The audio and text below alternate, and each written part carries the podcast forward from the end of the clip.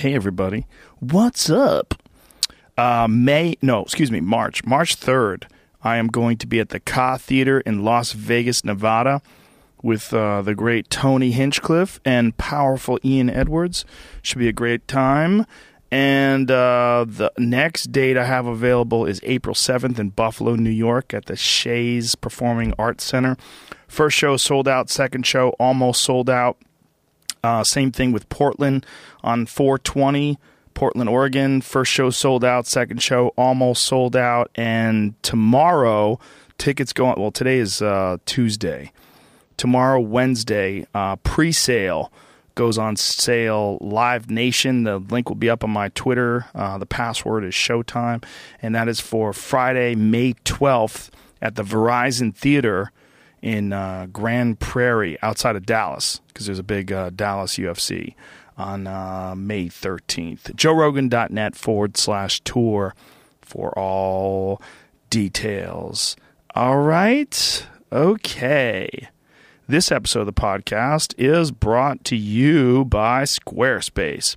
Squarespace is an awesome service, uh, an awesome resource for you to make your own website. Uh, what Squarespace has done is put together an incredible company that allows you, with a simple, easy to use, drag and drop user interface, to create your own professional website. Couldn't be easier. It's um it's as simple as attaching photographs to an email or moving files around on your computer.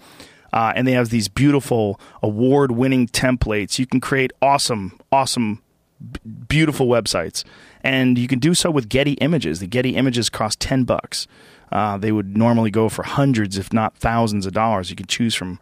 Isn't there like a million of them? How many? Don't they have like a million photos on sale or on uh, available? Something like that something fucking crazy. I should probably have the exact number, but I don't. All I can tell you is in my day, back when I was a boy, it was super hard to make a website. It was a giant pain in the ass. Squarespace has not only made it easy, they've made it convenient and inexpensive.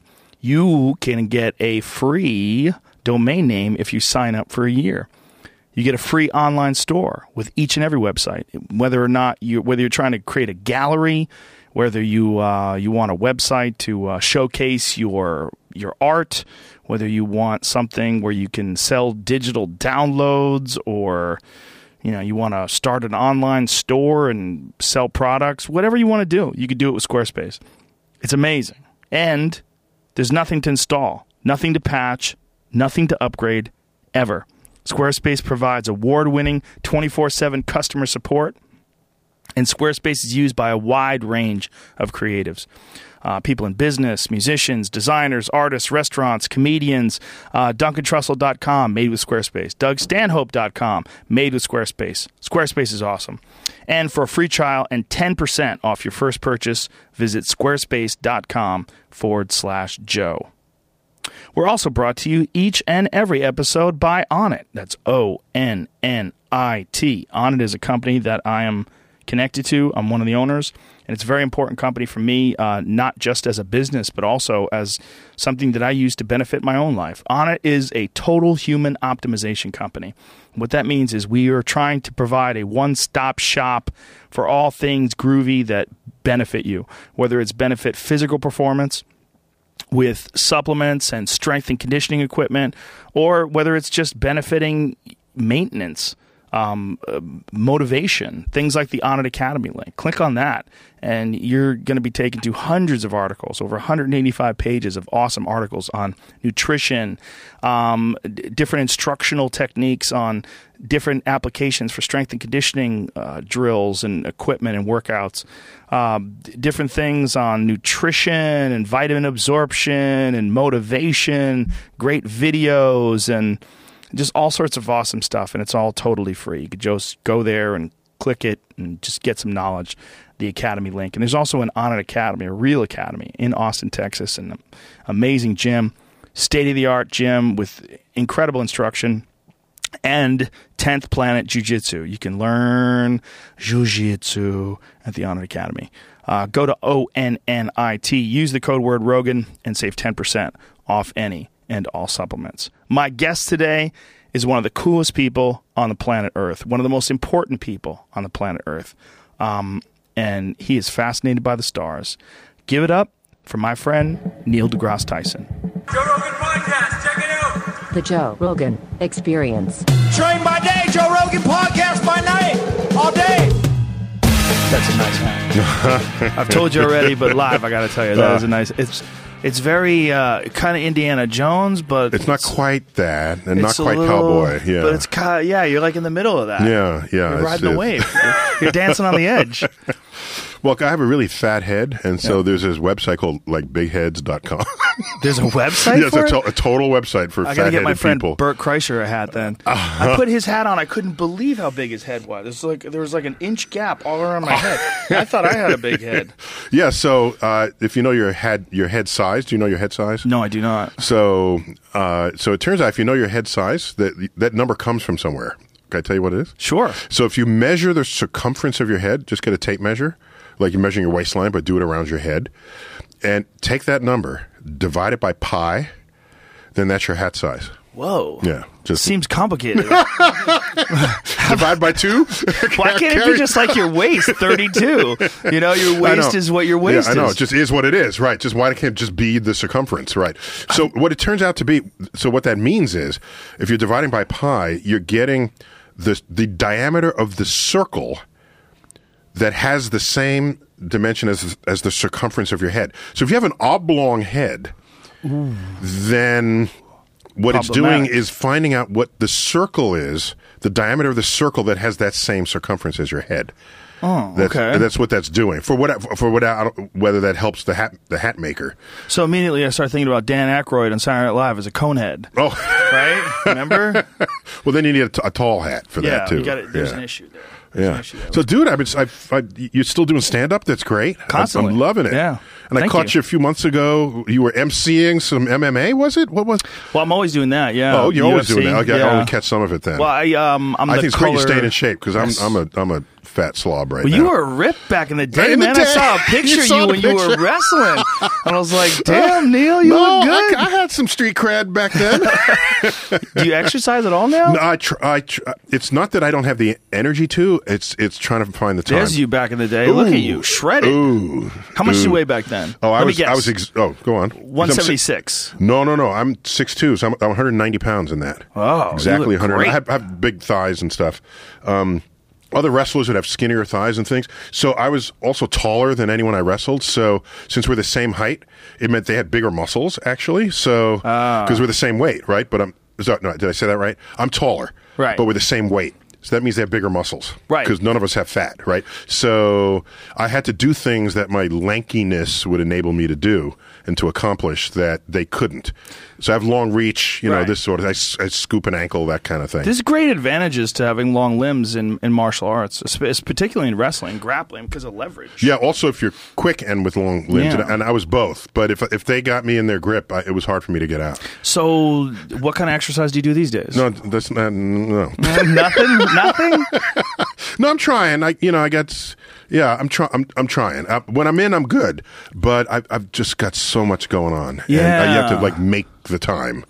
That's And that's a problem, right? When you become a little bit too and I- and I successful for your own I good. saw some food. There's a lot of food documentaries, you know, trying to get you to eat differently. So I thought I'd watch them all. I binged on them one weekend while I was doing other stuff, and I Got hungry? no one of the one of the, one of the guys he, he was trying to lose hundred pounds or something. So every fifteen pounds he lost, he put a bowling ball up on the counter and said, "That is what I'm not carrying around with me." Whoa. because the bowling ball is about 15 pounds. I said, wow, he's measuring a weight in bowling balls. That's something. Because we say, oh, I'm three pounds less and two pounds that. That doesn't hit you emotionally the way a bowling ball does. Yeah. After you've lost 15 pounds.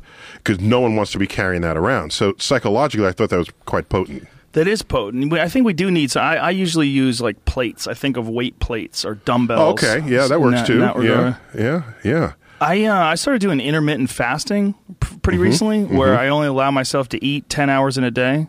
Oh wow! Uh, That's ten it. hours out of the twenty-four hour Yes. day. So I was 14. I had uh, Terry Crews on my radio show on Star Talk. That boy is my boy is ripped. Okay, Yeah, he looks great. Had he's still, and he's like forty-seven or something. I mean, Yeah. he's he's so he doesn't eat until twelve noon. Oh, and then he same sta- sort and he doesn't deal. eat till after ten o'clock. That's right. Yeah, 10 I mean, And then he doesn't eat after ten. Right. It's a- Yeah. It's a ten hour thing, and so he has to. He's watching everyone else have brunch and breakfast, and so he's got to overcome that.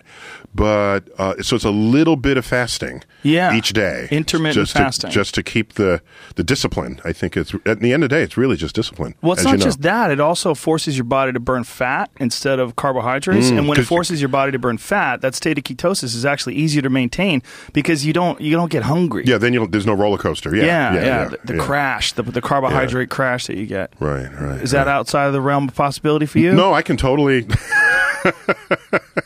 I'm a ketosis guy. Anything involving science? Come on, I mean, it's in there, baby. It's in there. I, I, I once got raked over the coals, not by everyone, but uh, I tweeted once. I said, if there was a diet book written by a physicist, it would contain one sentence Consume calories at a lesser rate than, no, at a greater rate, no, consume calories at a lesser rate than you burn them. that is sort of true.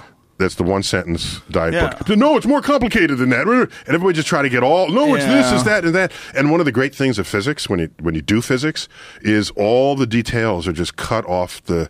the it's it's window dressing, and you get down to the window itself, and that's what the analysis works on. I have rarely seen you attacked, but I did see you attacked when you were celebrating uh, Sir Isaac Newton's birthday. Oh, I was like, that people were so mad. people lost their minds. they lost their mind when you were, by the way, incorrect in the date of Jesus' birthday. That is not the date of Yeah, Jesus' Jesus birthday. did not was not born on the 25th. Right. No, I mean, it's Right, just. plus, I didn't even mention. All, so what I said was, by the way, that to this day is my highest retweeted tweet. I tweeted it. Ever. I retweeted it. so you remember this is actually a couple of years ago now. Yeah. So it was uh, so on, on December 25th comes. There it is. Oh, you get oh you get you got Child good. was you born got who by the age of 30 uh, would transform the world. Happy yeah, birthday, uh, Sir so Isaac on this Newton. day long ago, a child was born who by age 30 would transform the world.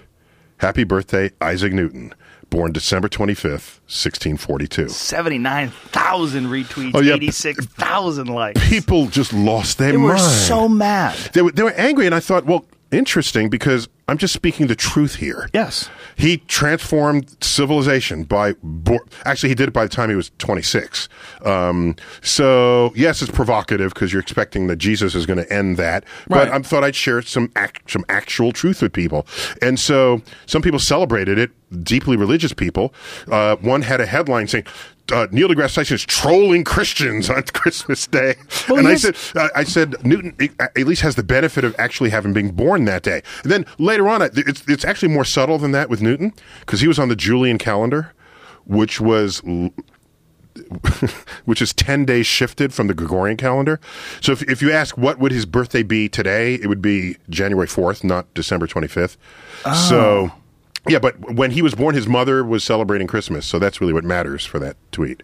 Well, it's Yeah. such a bizarre thing anyway because if if you're a real Christian, you would understand that the the birthday was shifted in order to comply with pagan religions. Yeah, exactly. It, it landed. I don't know how many people know that actually. I mean, you're a well-read guy, but so uh, if you give me a minute to just explain that. So December 21st, we know is the first day of winter, shortest day of the year, and what makes it short? Shortest daylight of the year, and what makes it short? The arc of the sun across the sky is very low. The sun doesn't get very high. And it doesn't stay up for very long. And it's been coming a lower and lower arc every day en route to December 21st. The ancient peoples were worried about this because everyone worshiped the sun because it made your crops come and it gave you warmth. And you say, wow, if this keeps going lower and lower in the sky, we're going to lose the sun entirely. December 21st, the sun slows down and it stops this low, this drop in its movement across the sky from day to day. So that stopping of the sun is solstice. That's Latin, the stationary sun, like armistice, stationary arms, right, from the end of the First World War, uh, what, November 11th that was. Armistice, solstice. So, so the movement of the sun lower in the sky stops. But that doesn't mean it's going to come back. It takes a few days for it to, to slow down, stop, and then reverse. You say, oh, it is coming back. Let's celebrate that. And that's a few days after December 21st. Uh, It's about December 25th, a, a pagan holiday celebrating the return of the sun. Christianity is trying to take foothold where there were, where pagans once roamed, and you you put celebrations that match theirs just so that the, the shift is not as hard for you. And the unknown birthday of Jesus was then assigned this pagan day of celebration to make that transition easier for the pagans to become Christians. And sure enough, it, it remained Christmas Day. And ever isn't it since then. speculated- It remained the birth of Jesus. The speculated birthday of Jesus is like the spring. The right? spring. I, there's some there's some passages, uh, of course, in the New Testament that reference what the sheep were doing. Plus, there's a census being taken by the Romans, you know, which is what and and Mary goes to the manger. The animals are not in the manger, not at the. So there, there's secondary evidence for that's probably happened in the spring. That's Now, right. with, with the advent of commercial space travel, which seems seems inevitable, seems inevitable, right? Love you. Love your segues. do, okay. Don't don't. Do you think that it's possible that maybe you could even offer up uh, a flat Earth believer tour, where you you take them, like at the very least, take them up to Alaska where it's light for so twenty do you three have hours flat a day, earthers calling into you? Is this? uh, tweeting me constantly, tweeting Really? me constantly. Yeah, calling me a sellout. I'm a sellout. I'm Really? a round Earth sellout. Like as if there's a, some round Earth money. Wow. Yeah, like yeah, some- you're on the payroll. I'm getting some checks. I'm getting some round Earth checks you're to getting some payola, some round earth payola for your show. I'm sure you've seen the basketball player who graduated from Duke, from Duke, That was hitting the news the last couple of days. I and saw he that. Mm-hmm. believes that dinosaurs are fake and that the world is flat. Okay, so here's the thing, Joe. Okay, here, here, I've thought about this I bet you have. as, as, as an educator. I've thought about this. Okay, so here's here's what matters. All right, we live in a free country. People should be able to think whatever they want, whenever they want, provided it doesn't subtract away from someone else's rights. Okay, so thinking the Earth is flat doesn't harm anyone, unless you want to run for office or you want Right. some position of power over other people. That's when it's dangerous. I'm thinking of elevator uh, banks where they have numbers. You know, I, I have a photo essay of what what elevators look like inside. I, I know it, it's just you mean the gears? And no, all no, the, no, no, no, no, no, no, not even that geeky. Just what are the numbers on the panel? Oh, without the 13, you mean? Yeah, yeah, exactly. So about eighty percent of buildings taller than twelve stories don't have a thirteenth floor. Okay, and so this triskaidekaphobia Yeah. is uh, again in a free country. If you if you want to be afraid of the number thirteen, go right ahead. It just seems to me you should not be tasked with designing elevators if that's your fear. Find something else to do. Holding aside the fact that I'm a little scared that in this 21st century United States of America, we have people walking among us afraid of the number 13. What does that mean? I don't know in the long run. But if you keep to yourself, don't harm others, think whatever you want. So that the rubber hits the road is you now have power over others. And that's where the failure of the educational system actually manifests. Well, That's how not that- societies and cultures collapse. Right, but it's not that they don't know that there's a 13th floor and that you're just calling it the 14th I want to take my Sharpie, cross out the 14th. say, That's the 13th floor. You're not fooling anybody. Now, when you see it on an elevator and you're like, you see no 13. And plus, they, they try to fake you out. How do they do that? like- like- so they go 1, 2, 3, 4, 5, 6, 7, 8, 9, 10, 11, 12. And then you have to go to the next row to begin to for the 14. So you don't see 12 right next to 14. And that some other some modern buildings will put their their their uh, their heavy machinery like the uh, HVAC on the 13th floor. So that there's no residency God. there, right? But they could still say it's the 13th floor and then there's the 14th floor. Yeah, yeah, Does anybody right. ever have a dummy 13th button where you press it and it never lights up? Like, I don't get it. I can't get in oh, there. oh, that's interesting. That's what I would do. Oh, you just put it there to satisfy me, but still nobody lives there. Exactly. And, what? That's too clever. go, oh, this is one of the 20% of people that makes sense. This is what a great building. Meanwhile, there is no 13th floor. Whoa. It's just a dummy button no, that it's got to be. up. Remember that Twilight Zone episode with the mannequins? They went up to the eleventh floor, but there is no eleventh floor, and the mannequins come to life at night. Ooh, I forgot about that yeah, one. they, they leave the, the store floors and they all go up to eleven. Then have a cocktail party, and they vote which one of them is going to go out and become human for a day. the Twilight Zone was so good. I think it was the best television there ever was. Like still to this day, ever. They've used ever. up so many great premises. Great premises, great actors, great cinematography, and it was in black and white, so shadows were completely dark. Yeah. Because you know, shadows don't have much meaning when you film in color, because everything is just there. But in black and white, the, Yeah. the, the shadows create mood. Yeah. And yeah, so. I watched To Serve Man the other night. Oh, oh! I hadn't seen it in a while. Oh, And I to was, serve uh, man. I had it. I had it on the DVR. I'm like, let's just. and then had, they had big guy who played Lurch on Yes, on, yes. on the Addams Family. Yeah, that was a great one because it was just like it had all the elements of people going. Well, you know, they seem nice. They and seem nice, yeah, yeah, and they solved all of our war and our it's famine. a cookbook. yeah, God, it was great. They had Another so good one was the the Invaders. Do, do you remember this one? No. This was a this was a one woman performance, and I forgot who it was. It was it not Agnes Moorehead, one of these women of that era. Uh, it'll come to me in a minute. And she's living alone in a farmhouse, no electricity. She's got a farm, and she's alone. And some alien spacecraft lands on her roof and it's got these devices. It's got these saws and blazers cutting through things, and she's freaking out. She's got the pan and the pots and the rolling pin, and and she then she gets the gun, the shotgun, and she's attacking this thing. And and you don't know what it is, and it's got lights and a thing, and it's this tiny little thing. It's like three inches across, right? And it turns out that's the thing that's attacking her. And then she finally like comes. That's it. See the little the Yeah. little robot, okay? and and and so she's like, and then I got to give it away. The show's 40 years old. I can give the punchline. Okay. So she actually successfully damages the thing. And then the, you zoom in on it, right? And then you hear a radio transmission from the aliens that are inside. And it says, um, yeah, hello, hello, uh, Houston, there's a giant who's trying to attack us. we need help. Send backups. Oh, this it was great. Like, Whoa. we were the invaders. That was us landing on her home on some other planet. or some parallel Earth from some other dimension. Who cares? where It's just Earth is small. we are we. No, no, no, No. Oh, She, okay. I get it. So You- she's. Oh, it's another planet. She's the Right. she's the giant, and they're saying there's a giant attacking us. Right. But the whole show, you, You are have her point of aliens- view. The these aliens are trying to hurt her when they're just it was our space probe just trying to explore its environment. But isn't it possible that it's like another dimension? It's us in another dimension, and they are landing on Earth.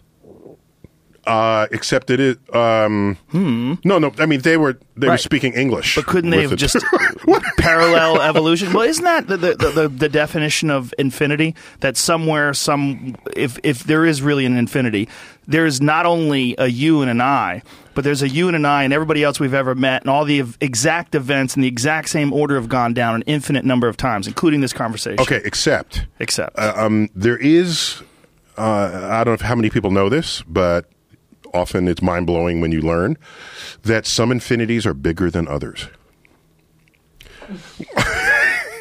Joe Rogan just leaned two feet away from the microphone. How's that? Yeah, not all How- infinities are the same size. But if it's infinity, then it's infinity. It's Well, infinite. What is well, no? Okay.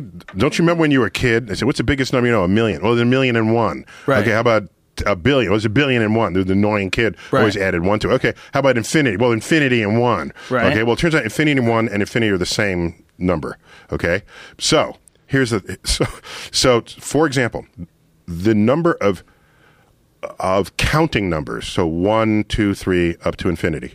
Okay Right. the, the numbers you would use to count things that's infinite the number of irrational numbers so the numbers that you cannot represent as a fraction okay Th- that there's more th- there are more of those than there are counting numbers Whoa. by far. So these are orders of infinity. Then there are more there are more transcendental numbers than there are irrational numbers. What's a transcendental number? So that's a number that you'll never find as a solution to to an algebraic equation. So pi is a transcendental number, e is a transcendental. These are these are magic numbers that show up in mathematics. And there's turns out there's like an even bigger infinity of those than there is of these other two classes of numbers. And they use the the the um, the Hebrew letter aleph uh, in in in ranking. So it's aleph one, aleph two, aleph three, aleph four. I think there are five levels of infinity. So my point is. Um, just because there's infinite universes, to me, doesn't mean there's infinite conversations that have happened. And I'd want to really explore the depths of infinities before I say and agree with you that this conversation has happened a million, uh, you know, uh, an infinite, Infinite. number of times in just this way, except you have a different engineer sitting next to us, uh, or And an infinite number of times where it's been Jamie too, right? yeah, the, in If principle, that, I mean, that's the argument that's that's given. But I think that we there's some nested infinities in there that deserve some explanation. My feeble brain is not handling this well. Well, that's that's fine. You know, as I've said, as I say in the in the in the uh, Your book. epigraph of, uh, uh, of of the book, Book is not available yet, but I have a copy. Ha ha! Astrophysicist for people in a hurry. uh, astrophysics. Physics for people in a hurry. But you got to say it right. You say- astrophysicist for people in a hurry. Here's how you say come over to their house. Hey, what's Here's up? how you say In it's a called hurry? astrophysics for people in a hurry. Oh, you got to say it quick. You got to say it because you're in a hurry. So, so the epi- the epi- the epigram on that is uh, the universe is under no obligation to make sense to you, That that's rational. and I've, I've That tweeted that, me. before. And so it makes sense to you that the universe is under no obligation to make sense. So it's okay if your brain hurts when I say there's a ranking of infinities, but um, but you shouldn't say that doesn't make sense. Therefore, it is not true. I definitely wouldn't say that. But what, what confuses me is the word infinity, because I had always taken the word infinity to mean something that has no end. So how can something that has no end be larger than something else that has So no the way they do that mathematically, the way to demonstrate that mathematically is you st- you map one item in the set of this infinity to corresponding items in the set of the other, other infinity. And so you hmm. do this. So you take the one and you map it to like the first transcendental number. Take the two to the second. You just keep doing this. And when you do that mathematically, what you find that one infinity outstrips the other infinity Wow. and then you're left with more with more numbers. So that shows you that you have a bigger infinity. Now, when you find, I mean, there's a, there's a new NASA um, announcement that's supposed to. Is it Monday that that- that's supposed to be announced, or tomorrow? Exoplanet? Is it tomorrow? The exoplanet. Yeah, it's a. Wednesday. Yeah. Uh, yeah, yeah. So it's uh, Wednesday. I don't. I, I don't have. Uh, You don't have juicy details? I'm not No? authorized to. Okay. if you did have juicy details, it- is okay, Is I can, let me invent some juicy details that it could be. So NASA. So so he's been good at segueing lately. He doesn't. he Just jumping in. He's questions. just jumping. I know Just- I only have you for a short amount of time jump. before you got to get that red eye. Just yeah, I'm flying back to, to. Thanks for fitting this in, Joe. My I mean, pleasure. gosh, it's just- Anytime. I would open this place up at three in the morning for you. Oh man, no, I'm, I'm, I'm very, I'm, I feel the love. So thank you. um, so uh, here's some things it could be because NASA's saying that it's it's a it's a stunning new announcement.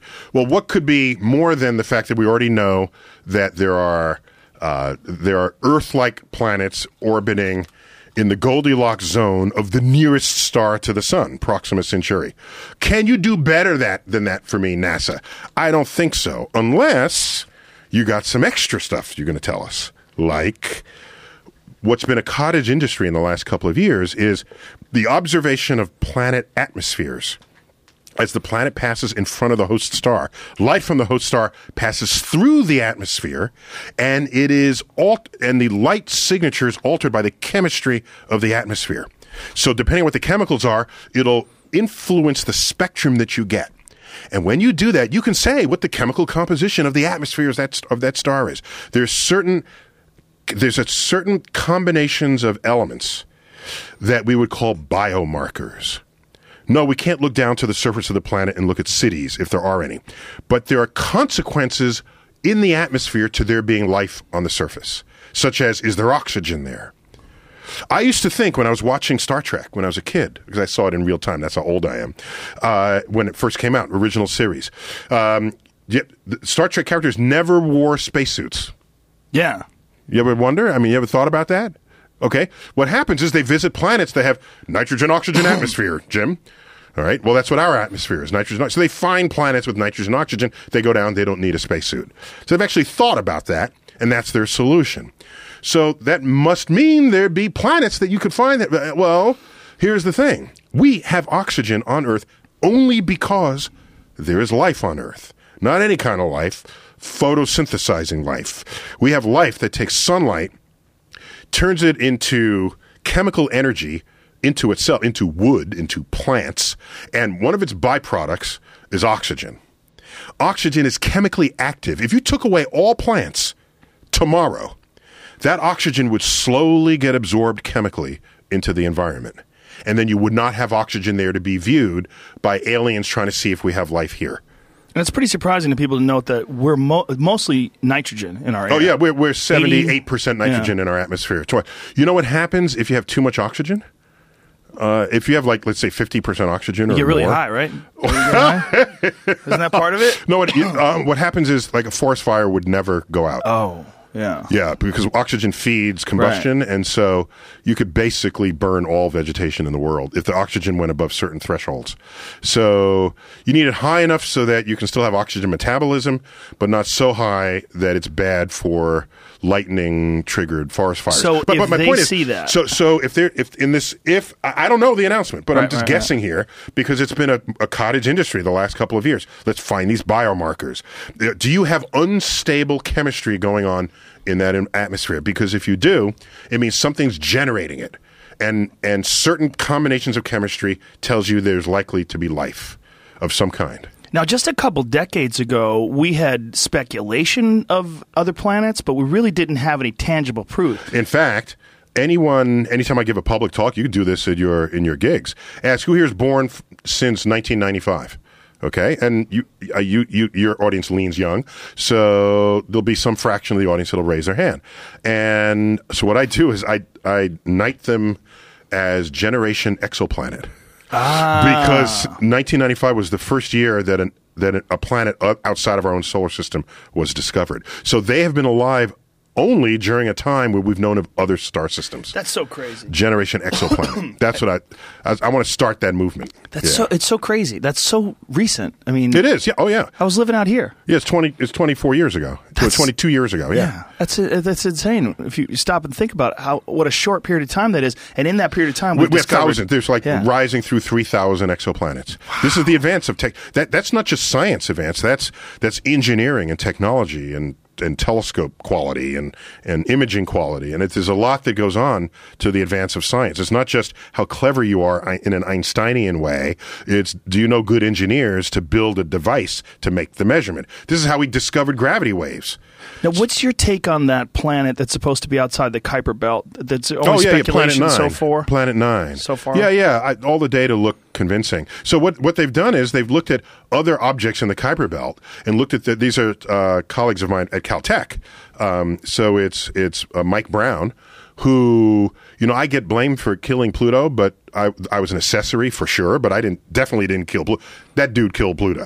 All right, he found another object that was basically the size of Pluto out there. So either you make that a planet, or you demote Pluto. And how much smaller is Pluto than, let's say, our moon? Oh, so so don't get me started. Our moon has five times the mass of Pluto. Wow.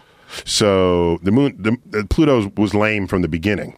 All right, we we thought it was big. We wanted it to be big. We we we we made it one of us, one of the nine, and its size didn't settle out until the late 1970s, where we had better and better, more accurate ways to measure its size, and that's when we learned it's small even compared to our own. But granted, we have a big moon, but if if you're not going to think our moon is a planet, you're certainly not going to think that Pluto is a planet. So so this object, let me just tell you how they did it. So they found these other objects out there, the same team. Um, uh, uh, Constantine, uh, Bat- I guess pronounce his last name, Batygin, and Mike Brown, uh, both at Caltech, and they found these objects in the outer, so the Kuiper belt of icy bodies, where of which Pluto is a member. You track their motion, and you say, okay, if I add up all the gravity that's affecting them, they should move this way, but they don't. They move another way, a different way. So either Newton's laws of gravity are failing in the outer solar system, or there's some object out there whose gravity you have yet to reconcile with the motions of these objects. So they said, let's assume Newton is right. What object do we have to put out there, at what distance and at what size, to influence the movement of these Kuiper Belt objects in the way we see it? And did they do this through Bode's law? No, no, we were way past. No, no, we were way Way past. Yeah, I'm- thanks for remembering Bode's law, but Bode's law was an early uh, measure of where you might find a new planet. And it was based on mass and gravity. No, no. Bode's law was a simple arithmetic tool. All it did was basically double the distance with a certain additive parameter. Double the distance of Yeah, yeah, known, so- yeah, yeah, known, so- known planets. So, for example, um, uh, you know, and, and there was a little, there's a factor in there that helped the inner planets come out right. But uh, let's look at Mars. Mars is like two and a half times Earth's distance from the sun. Uh, what comes after Mars? Jupiter. Jupiter is five times Earth's distance. Oh, I A, see. a Saturn is ten times. So we went from two and a half Ah, to five to ten. So Bode's law is just a simple arithmetic scheme. It's not based in any known physics. and it was only based on the solar system itself. And the solar system itself. That's right. So, and it worked, and you, you have to fudge your way to get Mercury to work in that. Oh, really? And, and it wouldn't didn't have Pluto. Of course, Pluto wasn't a planet anyway. But anyhow, it was a it was a was a fudgy way that was mostly right by accident. and this was in like what year was this? Oh, that was uh, eight- uh, 1800s, basically. Oh, wow, Yeah. wow. Yeah. So now we have advanced computer programming, very high precision modeling, and they're saying there's got to be a planet somewhere here in this arc of the sky. Let's look for it. Because Hmm. we think that's what's affecting the orbits of these other objects. And that is a completely noble way to discover a planet. That's how Neptune was discovered. And because ne- uh, everyone looked at the orbit of Uranus and said, you know, Uranus is not following Newton's laws. Maybe maybe Newton's laws don't work that far out. It's never been tested that far. And they said, well, let's let's assume it works and ask what would have to influence it. And, and by the way, it's a difficult mathematical calculation because you're not saying here's the object, what's the gravity field. You're saying here's the gravity field I need.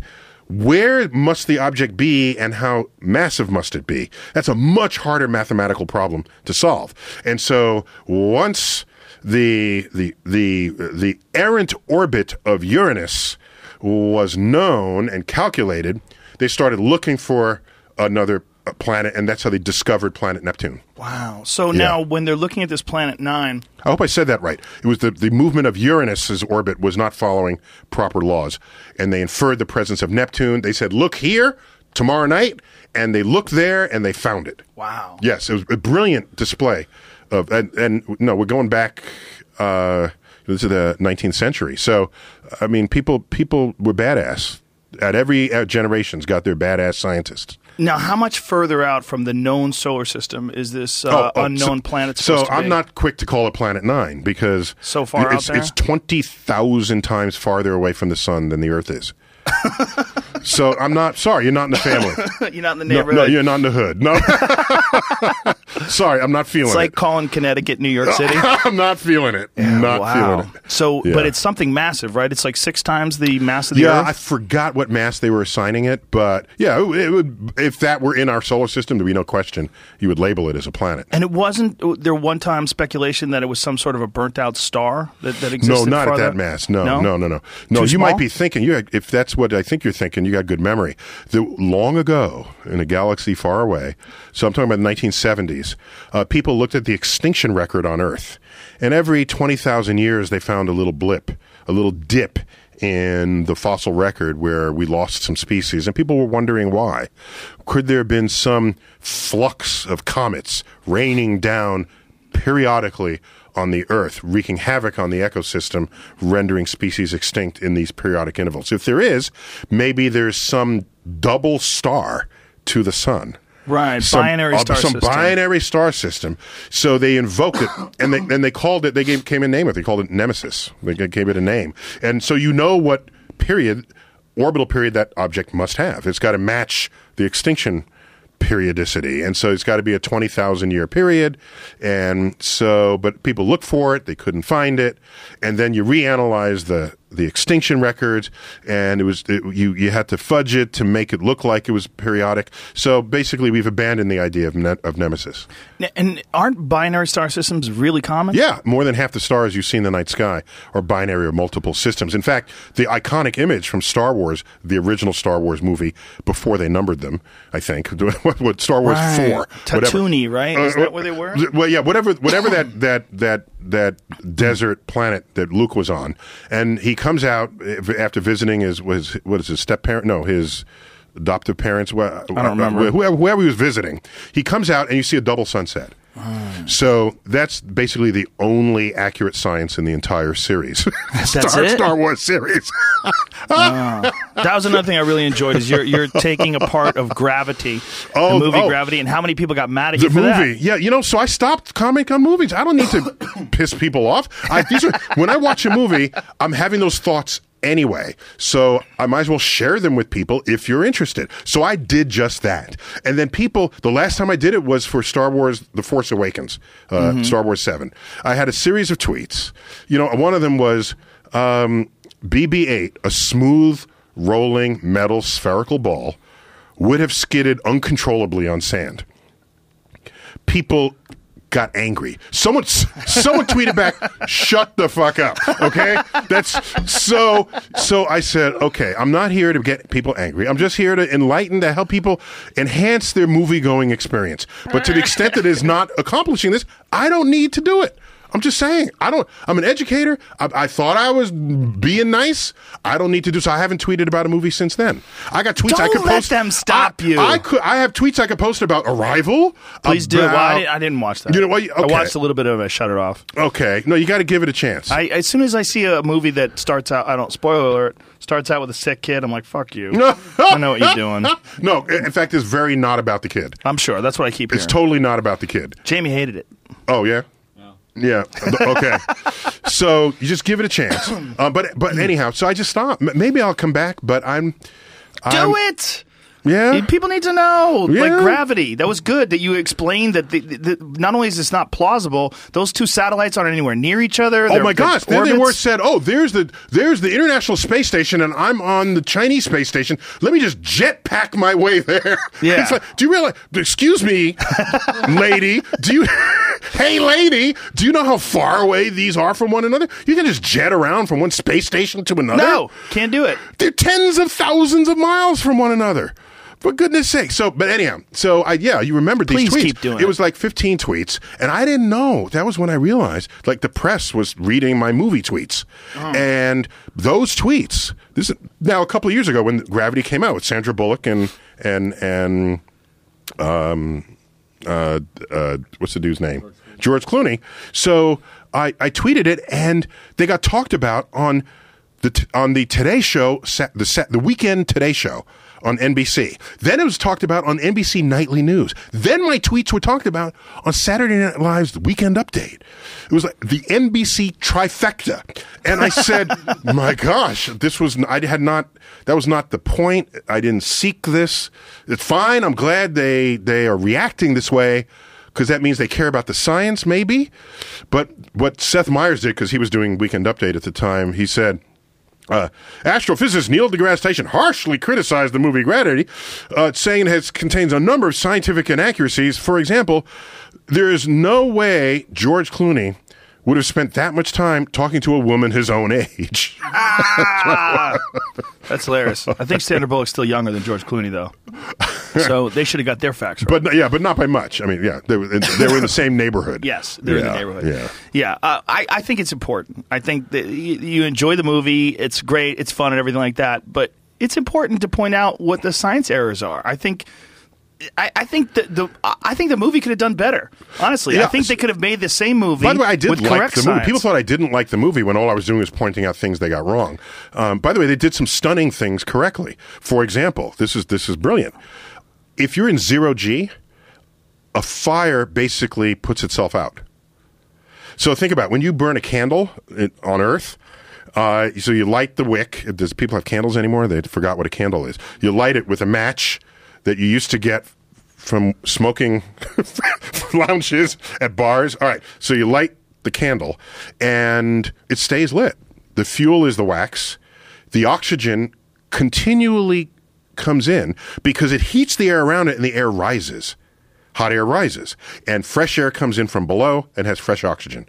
So the candle will stay lit until it burns all the way down. In space, if you light a candle, you can light the candle. It'll heat the air, but the air will not know where to go because it's not lighter than everything because it's in zero G. It'll stay clustered around the candle. The candle will use up all the oxygen in that bubble and then it'll put itself out. They did this in the movie. So why do they have some good They- they- science? because they uh, may, you can't think of everything. Why so they just have you on staff? Well, no, they bring you in. Well, no, because maybe I couldn't movie? think of anything. If I so you can't think of everything. So I wasn't judgmental so much as this movie. The fact that it got so much right is what put it on my map to criticize what it got wrong. That makes sense. Uh, does that make that make Yes. sense? Okay, Like It's- the it, hair. it earned the Her right. hair. Yeah, oh, the hair, her bangs should have been been floating. floating all over the place. Now, if you might think, am, am I nitpicky? No, because if you look at any picture of somebody with hair, okay, in space, in zero G, their hair is flying everywhere. It's the first thing you notice about them. It is so obvious, like, wow, that's the cool. You're not thinking about the spaceship or the high technology. You're looking at the hair doing stuff you will never see happen on Earth unless someone is like underwater and they're jiggling their head. So they would have to film it all in zero gravity. They would have to film it all in one of those drop things. Yeah, or the drop thing. Yeah, they'd have to be c- uh, clever about it. And uh, she only had bangs. That's all you had to figure out how to. They did other clever things. So anyway, that's all I did. Please, by the way, in all fairness to movies, I'll call out something that's good, that a science that a movie got right, that otherwise got no science right. I'll be. I'm the first in line to do that. Like what? Oh, uh, in the movie Monsters Inc. Oh my gosh! The- the- you didn't th- you didn't think I was going there, did you? No. Uh, those doors were four dimensional portals to to another. The, That's possible. well, if you had four dimensions, that's what it would look like. Do you remember the movie? You Yes. open. They take the doors home. Yes. They open the door, and they're in the closet of the kid that they're going to terrorize. Yes. You. That's a wormhole. That's what. That is what access to the fourth dimension looks like. Do you think scientifically that's possible one day? I, that- don't, I hope people- so. I hope so. Really? Because here's the example. We, we, we've got a nice broad desk we here at, at, at this interview, right? So desk is two dimensions. It's got length and width. And I can start putting papers on this desk. And I can lay them out mosaic style. And then all of a sudden I have no more room to put a sheet of paper. If I'm an ant living in this surface of the desk, I say, no more room. But wait a minute, we are three dimensional people. And I can put an organizer and and and stack things vertically. So I can take a sheet of paper and now I can put it higher up than the surface of the desk. The ant will say, "Where did it go? Oh my gosh, it disappeared in some portal. Where? No, no. What? What is that? It went into the third dimension, and the ant bound to uh, ant obviously is a, th- a three dimensional thing. Right. W- Imagine it's it only lives in two dimensions. You would have made that paper disappear into a third dimension, and it will have no clue where it went because you had a portal. You had access to that extra dimension. So look at how much you can store on a desk when you have access to a third dimension above it. Vastly more than just papers mosaicked out on the surface. So now let's up this example by a dimension. You're storing boxes in a room. Oh, I ran out of room. No, you didn't. Let's open this four dimensional door. You open it, put the boxes through the door, close the door, box is gone. That'd be awesome for hoarders. You, ah! you, look around the other side of the, bo- Right. the, the door, there's nothing there. right. The your side of the door, nothing there. It's just a door. That is a portal to a fourth dimension that can hold vastly more content than what is what you're stuck storing in the three dimensional space of your room. Now, that so, so- concept, so, though- that- that's a brilliant concept. And even though it has monsters that don't exist that all speak English, and one of them is a cyclops, and one of them is a you know, I'm not judging the biophysiology of these creatures, but they got the physics of of, of four dimensional portals completely accurate. Now, the concept of dimensions is where it gets really abstract with people. I love me some dimensions, and it is abstract. It is, Now- and that's why you you you, you take let the math take you into those higher dimensions because our intuition will not will fail for us. Right, but that's where it gets weird. When you say take the math, or let the math take you. So, like when quantum physicists use these legal notepads, those yellow pads, and write all that crazy stuff down that nobody but you and maybe them understand. And when you look at all those equations, No, it's them, maybe me, not Maybe me, you. maybe then. well, them, you probably understand it, right? But I definitely don't. My point is, what are they exactly figuring out that allows them to say there are? I think they say at one point in time it was eleven, but I think they've expanded that, right? What, what are they yeah. saying so now? I, I don't have the latest dimension count on the universe, but what the way it works is you, you you're trying to make sense of the world. right. And so you take some leaps, so, some some philosophical leaps, leaps, some mathematical leaps. You say, all right, maybe all particles that manifest as an electron, a proton, a neutron, may quarks, maybe they're just strings of energy vibrating at different frequencies. And we sense these different frequencies as different particles. Let's just go there for a Okay. minute. Well, if you're going to do that, what are the consequences to it? Then, and how many dimensions do these vibrating strings require to have the properties that we see in our dimensionality?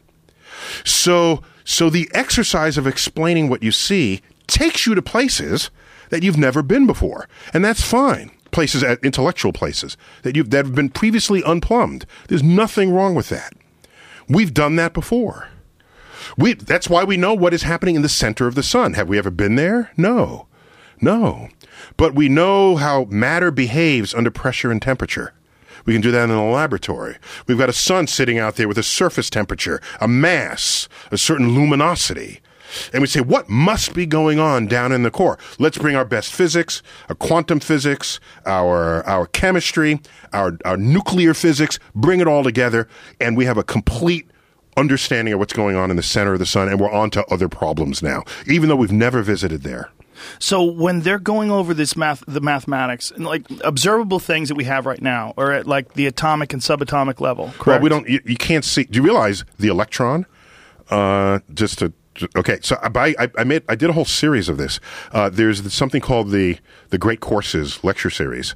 Uh, it's a. It's Oh a- yeah, that was- a sponsor of this podcast for a while. Were they really? Yeah, yeah. Okay, great courses. So uh, cool. So uh, I was once invited to be one of their professors for the great courses, and I taught a very short. Most of them are like thirty lectures. It's like a whole college semester. So, but, and I don't have the time, uh, the energy. So they let me do like short bits. So one of them was only six parts, and it's called the inexplicable universe, and it's six parts of everything about which we know nothing in this universe. And you might say, well, that's a pretty easy course to give. Dark matter, having a clue. Okay, on to the next lecture. It might be something. Dark matter, yeah, it could be something. We don't know. Stay tuned. So, but it's interesting to learn how we come to know what we don't know, and so it's it's an exploration of our ignorance. And I'm very proud of it because it's it's not n- what you'd normally find in a lecture series, and it's still it's still out there. But one of the things I will tell you in it, and I'll tell you now, the electron has no known dimension. It is smaller than the smallest we have ever had the capacity to measure. So, as far as we are concerned, it is infinitely small. Whoa. We have no way to even know how to measure. By the way, how do you measure something small? You get something smaller and find out how many of those it is. Ugh. Ugh. oh, my head. my stupid head. No, think about no, no. Think about the challenges at each extreme. Ask me how big is the universe, and I'll say it's as big as. Well, I got nothing. What am I going to say? Right? There's nothing as big as the universe. So at the biggest end and at the littlest end, there's not something else. It's it's it, it doesn't work as well. Okay, to try to s- say what it is relative to something else. Do you entertain the possibility that the biggest end, the littlest end, are the same thing? Meaning that at our the smallest measurable point, that literally might be a whole nother universe that like might be fractal. it's fun to think about. Uh, it, I mean, it's all the way down. Yeah. it's fun to think about. like infinitely down, like down. However, and people, by the way, in, in the 1920s, when we discovered the atom and its structure, and that there's an electron Mm-hmm. in quote orbit around a nucleus, it was like, wait, we've been there before. We got planets orbiting the sun, and so this this so maybe it's a mini solar system. Maybe it's it's solar systems all the way down. Well, I'm glad you brought this up. I'm glad we brought this up because I wanted to br- bring this question. I, I almost forgot. There's a photograph of a brain cell and side by side with a photograph of the known universe, and they look eerily similar. So you're talking about the large scale structure Yes. of the universe, where Large-scale there's clumping of galaxies. So I'll get to that in a minute. Pull And- that up, Jamie. Okay, so so I'll get to that. So, uh, do you ever tell him just pull up his own damn images? yeah, but I can't put it on the TV, so he has to do it. so, you uh, uh, so here's down. why that's not likely. Okay. It was an entertained idea, but here's why it's not likely. The manifestation of the laws of physics are different at the atomic scale than they are at the macroscopic scale. Hmm. They're just simply different. a planet can take any orbit sensible for its velocity around a host star. An electron cannot. Its energy levels are predetermined and quantized. Hence the word quantum, the prefix quanta in quantum physics. So if it was a continuum of matter and energy following the same laws of physics, then I would say then it's solar systems all the way down. Hmm. But the rules completely change. And so things can, on the surface, seem similar, but when it comes time to understand them and to analyze them and to manipulate them and to exploit their conduct and their behavior for other means, as we have done with atoms and molecules for the entire IT revolution, you no longer are they the same and you abandon this romanticized concept. So mm. now with the neurons the, the network of neurons and the cluster the clusters of galaxies and galaxy uh, superclusters that would be on the right uh, neurons on the left That's so eerie. Yes. So so yeah, they can look the same, but they're operating under completely different laws of physics. So in other words, the laws of physics that that dictate what's going on in brain cells have no relationship to what's going on in the universe. Brain cells, you're undergoing.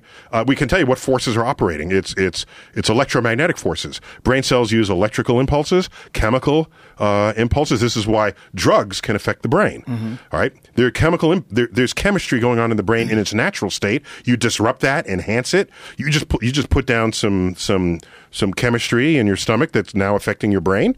Um, what did you just drink there? What was it? Alpha brain. Alpha brain. okay. yeah. So you're entering the chemistry of. So it's chemistry. What's going on on the large scale structure of the universe is not chemistry. Right. There's some chemistry deep within, but it's not. The chemistry is not what's making that pattern, and because of that. It becomes an artistic curiosity, not something that has any kind of deep scientific um, insight. So it's just a fascinating, it's disappointing. similarity. Yes, it's a fascinating simile. Put them up together, and it's fun to think about it. But it's not. Uh, it's fun to think about it artistically, but not scientifically. No. Yeah, It's great if you're hanging out with your friends going, wow, man. Ah, ah, depends on how high you are. Yeah, exactly. Yeah, yeah, yeah. But now, yeah. when you're looking at subatomic particles, excuse me, and you're looking at these, like uh, when, when they, they observe uh, particles in superposition, where they're moving and stationary at the same time, where they blink in and out of existence, like when when you get down to that, and I repeat the the uh, the opening page of the book. The universe is under no obligation to make sense to you. oh yeah, for sure, yeah, it doesn't, it definitely doesn't. Very so few particles, things. yeah, so at that scale, uh, things that go on with atoms and molecules fall outside of your life experience. You don't hang out at the bar with protons, nucleon, uh, nucleons, or you know other nucleons or or molecules. You just don't. So what they do in their day is completely foreign to you. So now you shrink down to that size, and particles are popping in and out of existence. They they they become conjoined quantum mechanically conjoined and it's completely weird and you would say this is none of this makes sense And this is observable. Oh, yes. in, in a visual sense. uh, well it depends depending on how big the phenomena is otherwise you can see other things that would happen that you know that are the manifestations of that happening Right. yes But yeah. so an electron is smaller even than that oh yes by how many factors? no no we don't We don't even know. we don't know how don't small know. an electron we've And never so- measured the size of an electron The concept of superstring theory. So a super Oh, these so the- vibrating so, strings know, are I smaller than I- that. Yes, they, the, I, the strings would have to be smaller, thinner, smaller than the electron itself. Yes, By many, many. Uh, that I, I don't. I couldn't quantify for you. I got to bring in a string theory person. so it's like at the bottom of what we can observe. Well, that's a great question. What is the bottom? And the, Right. the- you know the word atom, which was introduced by the Greeks. You know what atom means in Greek? It has a, a translation. You know what it means? No. Indivisible. Ah. So they imagined that all matter was you'd come down to something that was indivisible. How the heck did they would- figure that out? No, they didn't figure it out. They supposed it, and But they it's were deep amazing thinkers that they were right. The first, they were you know they were wealthy and had free time, and you know uh, when they weren't waging war, you could think. And you know what we think of as philosophy uh, is traceable to a lot of what they were doing back then, and the origins of what science is are traceable to back to back then. That you'd have an idea that applies to what the universe does that enables you to predict future behavior. That is science. And so Uh, so the atom, it turned out, is divisible. It's divisible into subatomic, subatom particles. So you get electrons, protons, neutrons, and a whole host of other particles less familiar. Uh, there are neutrinos and other things. Then it turns out protons and neutrons are further divisible. The, you get quarks out of those. And as far as we know, there are only four fundamental particles in the universe the photon, which is light, the electron, of which there's several species. There's the anti-electron and this and that. But just these are just let's stay simple here. The photon, the electron, the the quark, and the neutrino. That's it. Everything in the universe that we've ever observed is made out of that stuff. So those are quote the atoms of the universe, the indivisible parts, if you will. Now, this is a no, good no, by the way, dark matter could be made of yet another kind of Oh, Jesus. thing that we don't know yet. but we we got top people trying to figure out what dark matter is. We've measured it out there. We just don't know what it is. Well, it's Yeah. something like ninety something percent of the universe. If you add up dark matter and dark energy, uh, it's 95% of all that drives the universe. And we can measure the existence of both, yet we have no idea what's driving them. this is an awesome opportunity for you to illuminate this often. But it's all in astrophysics for people in a hurry. Okay, this it's, is it's all. So, it's so- out in May. Uh, it comes out in May. Yeah, You can pre-order it, which, by the way, publishers love it if you pre-order. it's isn't it adorable? But you, It's beautiful. It's, It's, a, it's, a good size. it's adorable. you can uh, pre-order it on Amazon. You know, the reason why they publishers like you to pre-order it is so that they can Gauge how accurately. many- yeah, they yeah. just want to. They don't want to overprint. Right. They don't want to underprint. If they, if so, they get a sense of the pre-ordering because you're not charged until they ship it. So it's it's a pretty harmless exercise. While we're on this uh, subject of subatomic particles and, and weirdness, I wanted to, I wanted, if you could, illuminate this often misused explanation for the observer effect. Because you know the the particles waves and you watch them and observe them and it changes the reaction. It is heavily misunderstood. it's misunderstood Yes. because people want to attribute it to magic, the magic The of the mind and the consciousness looking at it. But isn't it in fact just measuring it? Yes. Thank you. Please explain. Next question. No, play, explain to people because I'm so tired of Joe, talking you're to good. hippies. Joe, you're good. It just drives you me gotta nuts. carry your people with you. I try. What, what, what are they, where are they coming when from? I'm- where are you pulling? What? What?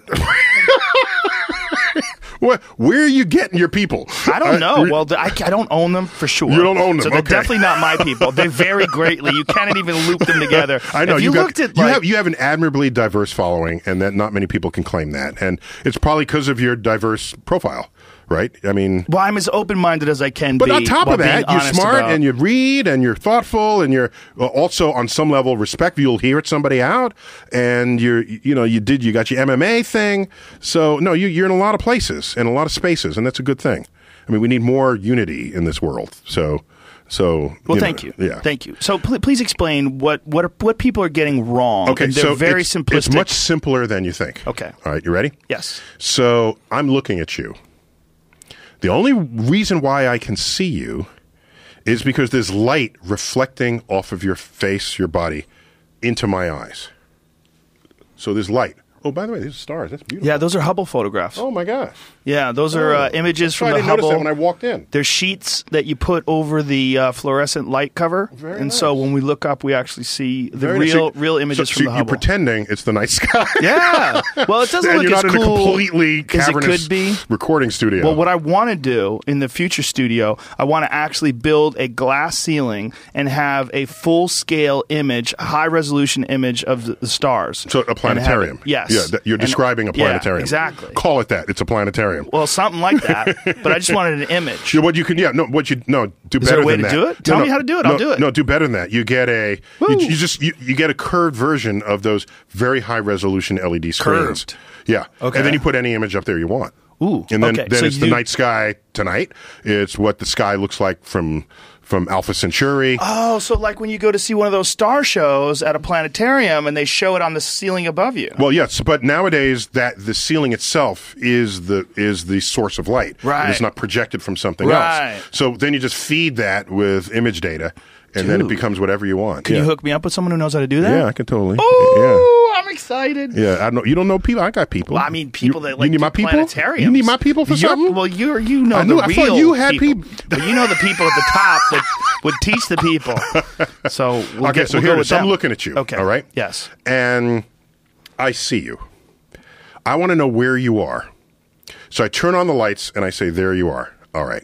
Now, let's make you tinier. Let's make you mini me, okay, like in the movie. Um, Right. So now it's a tiny version of you, a mini me version of Joe Rogan. Now you're little. I turn on the lights, you're still there. Okay? Okay.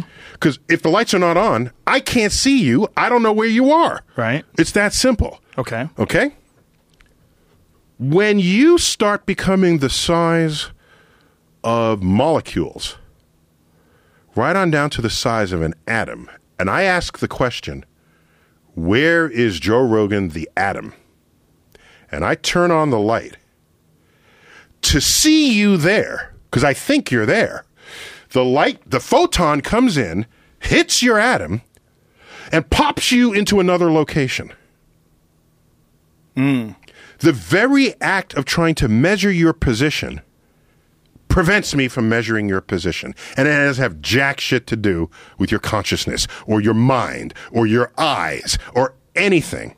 It has to do with the fact that to know you're there, some information has to come from you to me, like shining a light on you. And the smaller you are, the more susceptible you are to the, the, the energy of the light changing your position in space. So my question is, You know what it's like? You, know? wait, wait, you know what it's like? You ever? I don't know if this still happen. You, you a quarter spills out of your pants pocket on the back seat of a car, and it's there in the wedge between the bottom and the back seat, Mm-hmm. and so you try to reach in to get it, and the act of reaching for the coin makes the coin move farther away from you. Ah. The act of reaching for it, Right, 'cause you separate You're cushions. separated, and it just slides down even further. That's not your mind making that happen. It's the it's the act of the measurement that is affecting what it is you're trying to measure. And this was discovered in quantum physics to the point where that's actually it's the Heisenberg uncertainty principle. It's it's one of the basic foundations of all of quantum physics. Now, when it's And it's described, profound. It's in- profound. But when it's described in the woo-woo way, you they they show these particles going through these slots, and then observing them changes the pattern that they go through with. And there's a there's a an, a, a horrible cartoon that you see in that uh, movie. What in the bleep? I couldn't get through that movie. I tried. Did you go crazy with the I- bad I- science? No. can I tell you where I turned? To, maybe I should. I, Well, here's what people don't know. A Yeah. lot of that is from a cult. The woman That I didn't know. The woman who is the the, I, the I don't mind woman. watch. I don't mind a cult movie. I don't. Yeah, You know, I'm- she's a channeler. She's Okay. speaking as a character.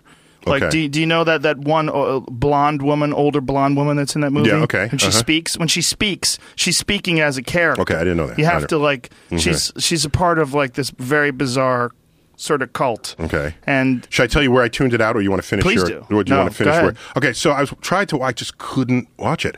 Right, there's a point where they were talking about uh, uh, natives in the, the Caribbean seeing European ships. yes, And then they said, well, because they'd never seen a ship before, they brain didn't register it as anything, and then it just disappeared. bullshit.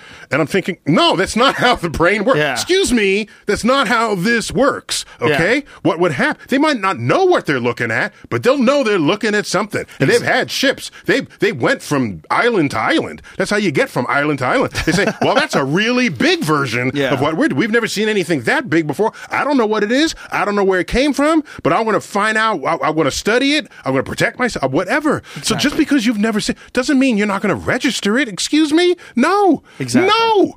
Then I said, no. What? I can't waste my. I got other things I got to devote my brain energy to instead of I, instead of this. But someone else said, oh, it gets better later on. So I said, maybe I'll one day. Oh no, it doesn't. doesn't? no, it does not. It gets more confusing later on, and it it it, it does a, a better job of confusing you as to what science has shown and what they haven't shown. Now, by the way, just in all fairness to what they, I think that the point they were trying to make, there are things that if you don't know to recognize them, you would they would go undiscovered. Yes. Okay, but that doesn't mean you wouldn't see them. Okay, so for example, let's say you're walking and you didn't know that you were walking over this huge burial mound because the slope was really shallow, and you're just walking. Okay, well you just you you, you didn't notice that. Okay, So you need a different way to see it in order to know. So uh, th- from space, from an angle, measure the height, whatever. So there are ways to miss things. That, so and that and that happens all the time. Right. But if it's something there on the horizon, my gosh. This is why we have eyes. Okay? now, they're not the best data taking devices, but if it's come time to tell you whether there's a ship or not a ship that you've never seen before, it's a ship. Of course. Okay? Oh, yeah. Of course. I I'm, I'm sorry to I be mean, there's screaming so, at you. there's so much evidence of that when people discover new animals. Yes, When they've never new seen anything. things before. Anything. New yeah, anything. There's My no gosh. record of it whatsoever. People find it and they can still see it. Most scientific discoveries, you discover something we've never seen before. Ramtha. That was the woman's name. That was the the, the person that, she was That's a cool. Cha- that's a cool channeling name. If you had to have a channeling name, Ramtha- if I were a channeler, I'd be Ramtho. I found that after the uh, after the the movie was done. After I watched it, I was Mm-hmm. I, they got me with a lot of things. I was like, "Wow, is that true? Is that real?" And then I started reading. Fortunately, that movie came out in the 2000s instead of in the 90s. Because if it came out in the 90s, we would all got duped. Oh, yeah, because we wouldn't have the internet. Oh, we wouldn't right, be able right. to research all the shit Right. that's wrong with it. But in the Mm. 2000s, I started researching it, and then I would send it to my friends. Like, look at look look where the fuck this came from. And then and then you go, oh, that's a cult. Yeah, it's a cult. The lady's a cult. She's like she's talking like she's an alien. She's supposed to be an alien, right? Isn't that? Do you see it in there anywhere? Again, I don't. mi- I don't mind if people think they're channelers. I just don't put them in charge of anything. That's all. Well, it's it's not that free I society. mind. It's just that you should probably say that when you get going with that Oh, thing in the advance, yeah, beginning. up yeah, so I know Up exactly front. what But I'm she's not going gonna say this is a cult. Nobody's Yeah. ever says She that. just calls herself Ramtha. they think it's real and genuine, and since and they're very sincere because they're Yeah. they've duped themselves. well, that whole thing. So what was you need is, is is you, you know what you need Uh, is some foundation of science literacy so that you can inoculate yourself Mm. against those who would exploit your absence of knowledge of how the science works Right. for their own gain. Well, not even for their own gain, just YouTube videos. I mean, someone could make a very compelling YouTube video where they get you convinced that, oh my God, dinosaurs aren't real. Right. They start playing these things for you. They tell they tell you Or cell phones the- can pop popcorn. In the, if you see, ever see that one? Oh, I have seen that yeah, one. yeah, yeah, You line up some cell and then they start popping. Yeah, you got to like Yeah, direct real- that was a fun one. the cor- That- that was a fun one, yeah. that can't really happen. No, no, of course no, not. of course Yeah, yeah, not. yeah. Can you imagine if it could? Jesus Christ, we'd be like, what are we doing with these phones? but there's there's a ton of those out there where people see that's it's one of the problems with uh, with a lack of dialogue with someone who just has one narrative. Like you sit down, you edit something, and you just talk. And, you know, it's it's it's very similar to like even if you write a blog. I mean, it's one thing if you're writing a blog, like say if you're an expert in uh, electronics, you write a, a blog about how a television works. But if you're just a person and you don't really understand what you're talking about, but you write something and you use the right words and you say it in a very compelling way, like an attack piece on someone that really has no basis in reality, you can have someone convinced this person's a terrible person just by writing something without them having to respond like, "Hold up, stop, never did that." I tweeted Stop, a few weeks ago. I tweeted a few weeks ago. I'm, I'm not going to botch it because it's it's way better as the tweet than I will ever remember it as the tweet. So it was uh, one of the great challenges in life is knowing enough to think you're right, but not enough to know you're wrong. Yeah, well, that is a big problem with a lot of people that watch these YouTube videos. That's right? what it is. They say, "Oh, this is right. Oh my gosh," but they don't know enough to know why it's wrong. Well, this is what I want to talk to you about. What is it about people that there's this there's there's this very compelling need to find something out that other people don't know, like the world is flat, like dinosaurs aren't real, like that kind of stuff is very compelling to people. So what I do in those cases, in the in the Bigfoot. uh, yeah. So what I do is I would say um, instead of debating them, and some of some of your listeners are listening to this right now. What all I would do is say, what is your best single bit of evidence for what you're claiming, and what would it take to show that you're wrong? All right, well, let's go with Okay. a simple one. So, so, so that's what I would ask. Okay. And I've done this exercise, and it doesn't work. You know why? Why? Because there was a guy who didn't believe we went to the moon. We spent a third of our time in our last session go Yes. there. So there's a, uh, uh, someone I know who doesn't believe we went to the moon. Ra- Rather, let me just say he's skeptical. So I said, "What kind of evidence would convince you?" He said, uh, "Images of the landing site of the Apollo missions." So I said, "Okay." here's a website where we sent uh, in fact, it wasn't West, it was the Chinese. I think it was the Chinese or Europeans sent a, a probe to an orbiter to the moon so that it was close enough because ground-based telescopes are not uh, preci- don't they don't have the resolution to see the landing sites. But if you get close enough to the moon, you can. It it photographed the entire surface of the moon, and there were the landing sites, and you saw the rover tracks and the the the, the base for the lunar module. And so he that night he went home and found it. And then he came back and says, "Well, NASA could have faked that." Well, I'm done with you. We have no more to talk about because he's not ready to be convinced. Well, that's a weird Because one too. I because gave him the Right. evidence he asked for exact evidence that would convince him, and it did not convince him. that's So, a singular so I event. said we ha- I have no other conversation with him. That's a singular event, which you could say in one way or another. Like it is possible that someone can fake a singular event. They can't fake whether or not the world's flat, right? Like that to me is the scariest one. That there's so many people out there that believe the world is flat because th- you could you could literally see the curvature of the Earth from a plane. I mean, you can get to parts of the. You look at the images from the space station where they circle the moon, or they circle the Earth, Earth yeah. rather. I mean, there are, there's many many satellite images of, Mm-hmm. of the Earth in its entirety. You know, and one of the things that the argument was is how come every photograph of the Earth is a compilation of photographs? Well, because they're all taken from 300 miles up. The Earth is huge. Yeah, here's a way bigger than 300 miles. Yeah, you Right. have to take uh, compilations. mosaic it, You have to. Mhm. That's the only way to get Well, except of for the the Apollo photo, the Apollo Right. 17 coming back has the Earth. That's the famous one that has Africa and Antarctica in view. Mm-hmm. Uh, it's the full Earth. Very few full Earths. It's very hard to get a, f- a full Earth single photo.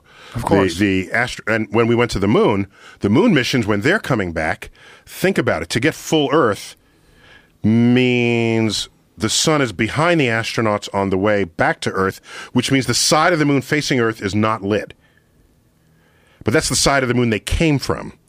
So they want to visit the moon while it's sunlight there. They don't want to need flashlights when they get to the moon. So if they visit the moon while there's sunlight, Earth, the view of Earth at that time will not be full. So Apollo 17 was there long enough so that by the time they left, the moon was basically a new moon, Earth was full moon, uh, Earth was full Earth, and then they got a full Earth photo. Those packs that they have on their back that regulate their temperature, Yes. that allows them to walk on the surface of Yes. the moon when it's 250 degrees Yeah, above zero. well, the side that's facing the sun is Right. more than 200 degrees, and in the shadow, it drops 250 degrees b- below, right? Yeah, yeah, yeah. So can it switch back and forth between those two environments? Yeah, what you need, no, what you just insulate. You, the astronauts insulated, and so Right. when you're insulated, those temperature extremes are not felt, or they're So- felt. They're, they're minimized. And it's regulated by the pack. Oh in oh, yeah, some sort oh yeah, of way. yeah. So So, it's a the life pack support. goes warm It's not only cool. oxygen and no, it maintains the temperature. but in it's the capable, obviously, go- of warming and cooling. in the right, face order of what's going on. It maintains the temperature. That's how you need to think about it. Okay, so regardless of It's what not that it's cooling one side of you and chilling the other uh, and heating the other side. Right. It's maintaining a temperature for you. And when you are in space, like say when they're doing a spacewalk, Same like on the space station, same, Same thing. thing's being on the Same surface of the moon. because there's on no Earth, atmosphere. On Earth, you are in this in this cocoon, dare I say, of atmosphere. So all the air in this room is the same temperature because the air can communicate t- a difference in temperature to itself, equilibrating it across the whole room. right. If you don't have air, then your temperature is measured by where's the energy coming from that's hitting you. And if the sun is hitting you, all that energy will be raising your temperature, and the side of you that's not facing photons, that temperature will drop. So you need to, you could survive it if you put yourself on a rotisserie. Oh. Figure out the right rotation rate. And even then, you'd have to spin pretty quick in order to I I have balance to it all out. calculate that. Yeah, you, you have to figure out what the right rate is. Now, when you get in a debate with a guy like that I don't debate B.o.B people. guy, I, I don't debate people. okay, well, when you discuss, Because as the saying educate, goes, when an right. argument lasts more than five minutes, both sides are wrong.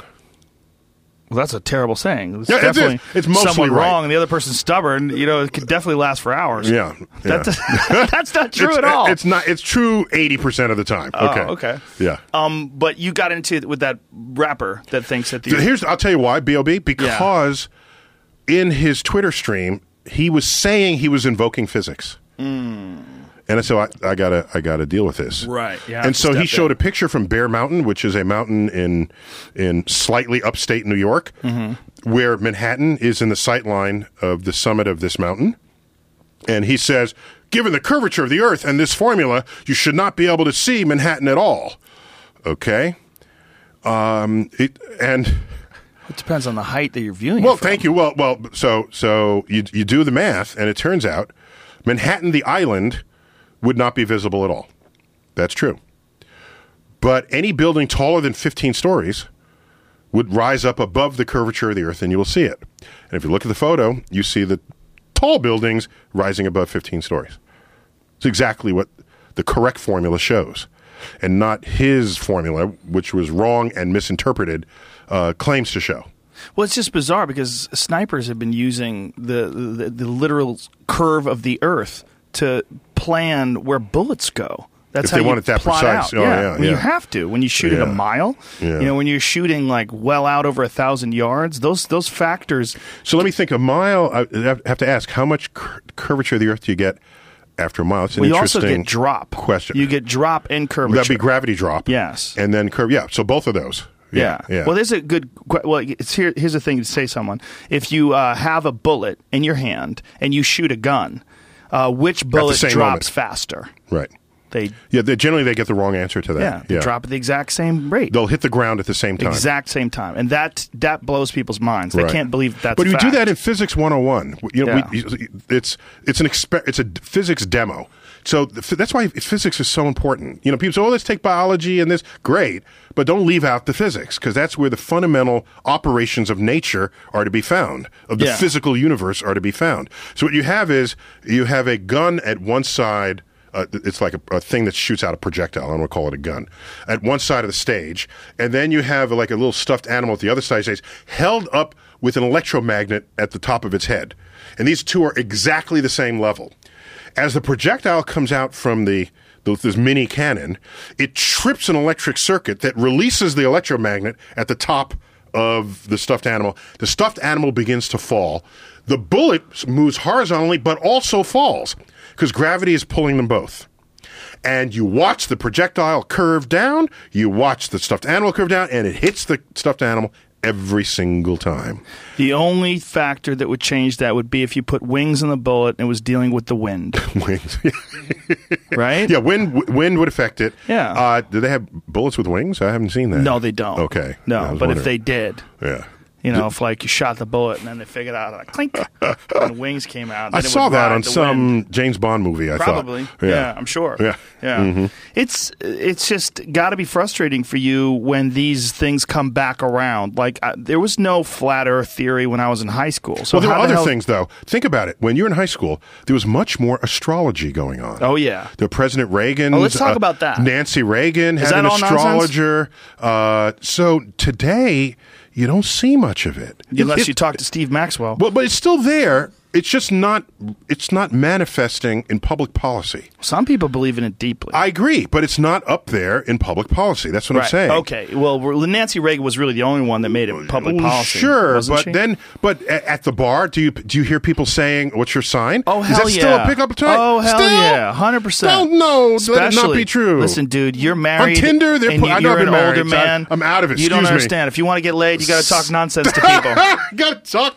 Well, smack. I'm a Scorpio, ah, and if you're a Taurus, we should just stop talking Okay, so I, I missed that. I misled myself. I thought it was uh, fading. Oh, but just but Nancy Reagan was the big proponent. Well, at yeah, the time, but it's it's nonsense astrology now. It's not like someone who really understands astrological charts and can plot it, and the moon's in retrograde, and you were born on, you know, Celsius is rising, and all that crazy crap that they tried. I don't know what they're Well, doing. I was on a talk show with an astrologer. a real one. Apparently, yeah, she she's a real one or a fake one, right? How do you she, know? She says she's real. Okay. and I trust her because she talks about how fake other astrologers are. Oh, they're- she's a hater. No, no. She's a hater. Don't trust her. and she was saying that the Kennedys all died during a lunar eclipse, Oh, Scary. and you know that this is a very checkable statement. She just says this, and everyone's listening and believing, and Mm-hmm. said, "Wow, that's that can't be by accident." Well, I don't know when other Kennedys died, but I know when Jack Kennedy died, and it was November twenty second, nineteen sixty three. So, I, so I don't need to know if there's an eclipse. Then I just need to know what phase the moon is in Right. because you can only have a lunar eclipse when the moon is full. So the moon was nowhere near full. It was like two weeks away from full. Even if there was an eclipse, it didn't happen during an eclipse, is my point. Right. Okay. So, Of course, because it was daylight. uh, uh, well, well, no, you can have a lunar eclipse at any time. Oh, okay. yeah, you can a solar. li- You solar can have the solar eclipses eclipse at any time too. It's just but not it'll for be you. Dark. It's just Oh, not okay, for you. right. It'd be for the other Somewhere side of else the in earth. the world. Right, right. Don't be so so centric. Centric. um, in fact, when there's a lunar eclipse, anyone on the side of the Earth that sees the moon will see the, the lunar eclipse. So, so by the way, lunar eclipses you get several per year. By the way, uh, partial eclipses as a minimum, and every couple of years there's uh, full lunar eclipses. So these are not rare things to start. They're not rare. Okay. So I said, you know, he he was shot when the I forgot what moon it was, a, a first quarter moon, and she said, oh, well, this counts if they're anywhere within two weeks on either side of the eclipse. What? That's a month. That's a month out of twelve. What? That, it's I said. Let me just shut up here and let her keep. It was a. What did she We were say? sharing the time. Uh, it was uh, Pharrell had a talk show. We were both on Pharrell's talk show. So, and he likes science, by the way. And he he wore a NASA shirt at the at the at the at the the Academy Award um, group photo. so I got to give him some props for that. But so but we're, so I just say I'm I'm I have nothing more to say here. Hence, my argument with her lasted f- less than five minutes. Now, what are they when when they're trying to decide like what your personality would be and what you you know how, you, how what you can dictate from your birth date and what time you were born? What what are they exactly trying to connect? So I I had a deeper awareness of this recently when I learned that people take the names of things very seriously. Okay? The names mean things to people. Regardless of what the thing actually is. Okay. Okay? Okay. So, what might we mean by this? Uh, so, uh, let's like astrophysically. I say we have this thing called dark matter. We don't know what it is. Well, it's got to be some kind of matter. No, no, it shouldn't be called dark matter. It should be called Fred. All right, with no, it shouldn't lead you to think anything about it because we do not know what it is. We should really call it dark gravity. It is it is gravity that we have measured. We don't know what's causing the gravity. To call it dark matter implies you think it's matter. Some people do, but we don't know. So explain to me uh, what what is this based on? Like when you say dark matter, what is it based on? It's I'd like to just call it Fred for now. Okay, let's call it Fred. And I'm saying is- we don't know what it is. Right. What? Uh, how is how we is Fred measure the gravity of this stuff. Okay. It's out there. It's six times the gravity of stuff that's ordinary matter. We don't know where it's coming from. We don't know the source. We don't know the origin. Is it a parallel universe? Is it? We don't know. And how are we measuring it? By its effect on the motions of objects. So, a certain strength of gravity will force you to move at a given speed as you near it and as you pull away. And we see this in galaxies, galaxy clusters, binary galaxies. Uh, And they've measured scale- entire galaxies that are made in- completely out of this Fred. mu- uh, at least 80% of the force of gravity manifested in these galaxies is Fred, yes. And and that's why why are they calling it dark matter? They then? shouldn't, in my opinion. They should call it dark gravity because that's literally what it is. So it's gravity that cannot be measured or gravity that's It's, not it's gravity completely uh, understood. It's not understood, correct. So it's Right. it's mysterious gravity, or it can't gravity. be completely measured. To No, we measure you it. We- but you- can't narrow down what we the measure root of its it gravity is. precisely. Right. Okay. So you measure it, but you can't So my determine problem the origin. because some we don't know what it is. Right. My point is because someone called it dark matter. It has swayed everybody into thinking that it is matter of some kind. It has constrained people's thoughts about how to think about this problem. Okay, so now the ancients looked up and they saw these stars and they put their culture on the sky. So there's centaurs. There's there's you know um, uh, there's a centaur archer, so it's Sagittarius. We have Orion the hunter. We have Taurus. the- We have sea serpents. We have rivers. We have stuff that mattered to people back then. Okay, we have uh, Aquarius. What is it? What's the water bearer? Oh, the water bearer. that must mean that when the sun is in Aquarius, it's going to rain more on Earth. Why? Because the ancients called it the water bearer. Ah okay. And all of a sudden, the name reigns supreme over the fact that it is a random set of stars, widely separated in space, that don't even look like people holding a pitcher of water. Of the 88 constellations, about six of them look like what you're told they're supposed to look like. The rest require opium induced imagination to establish what they are. So they all have names.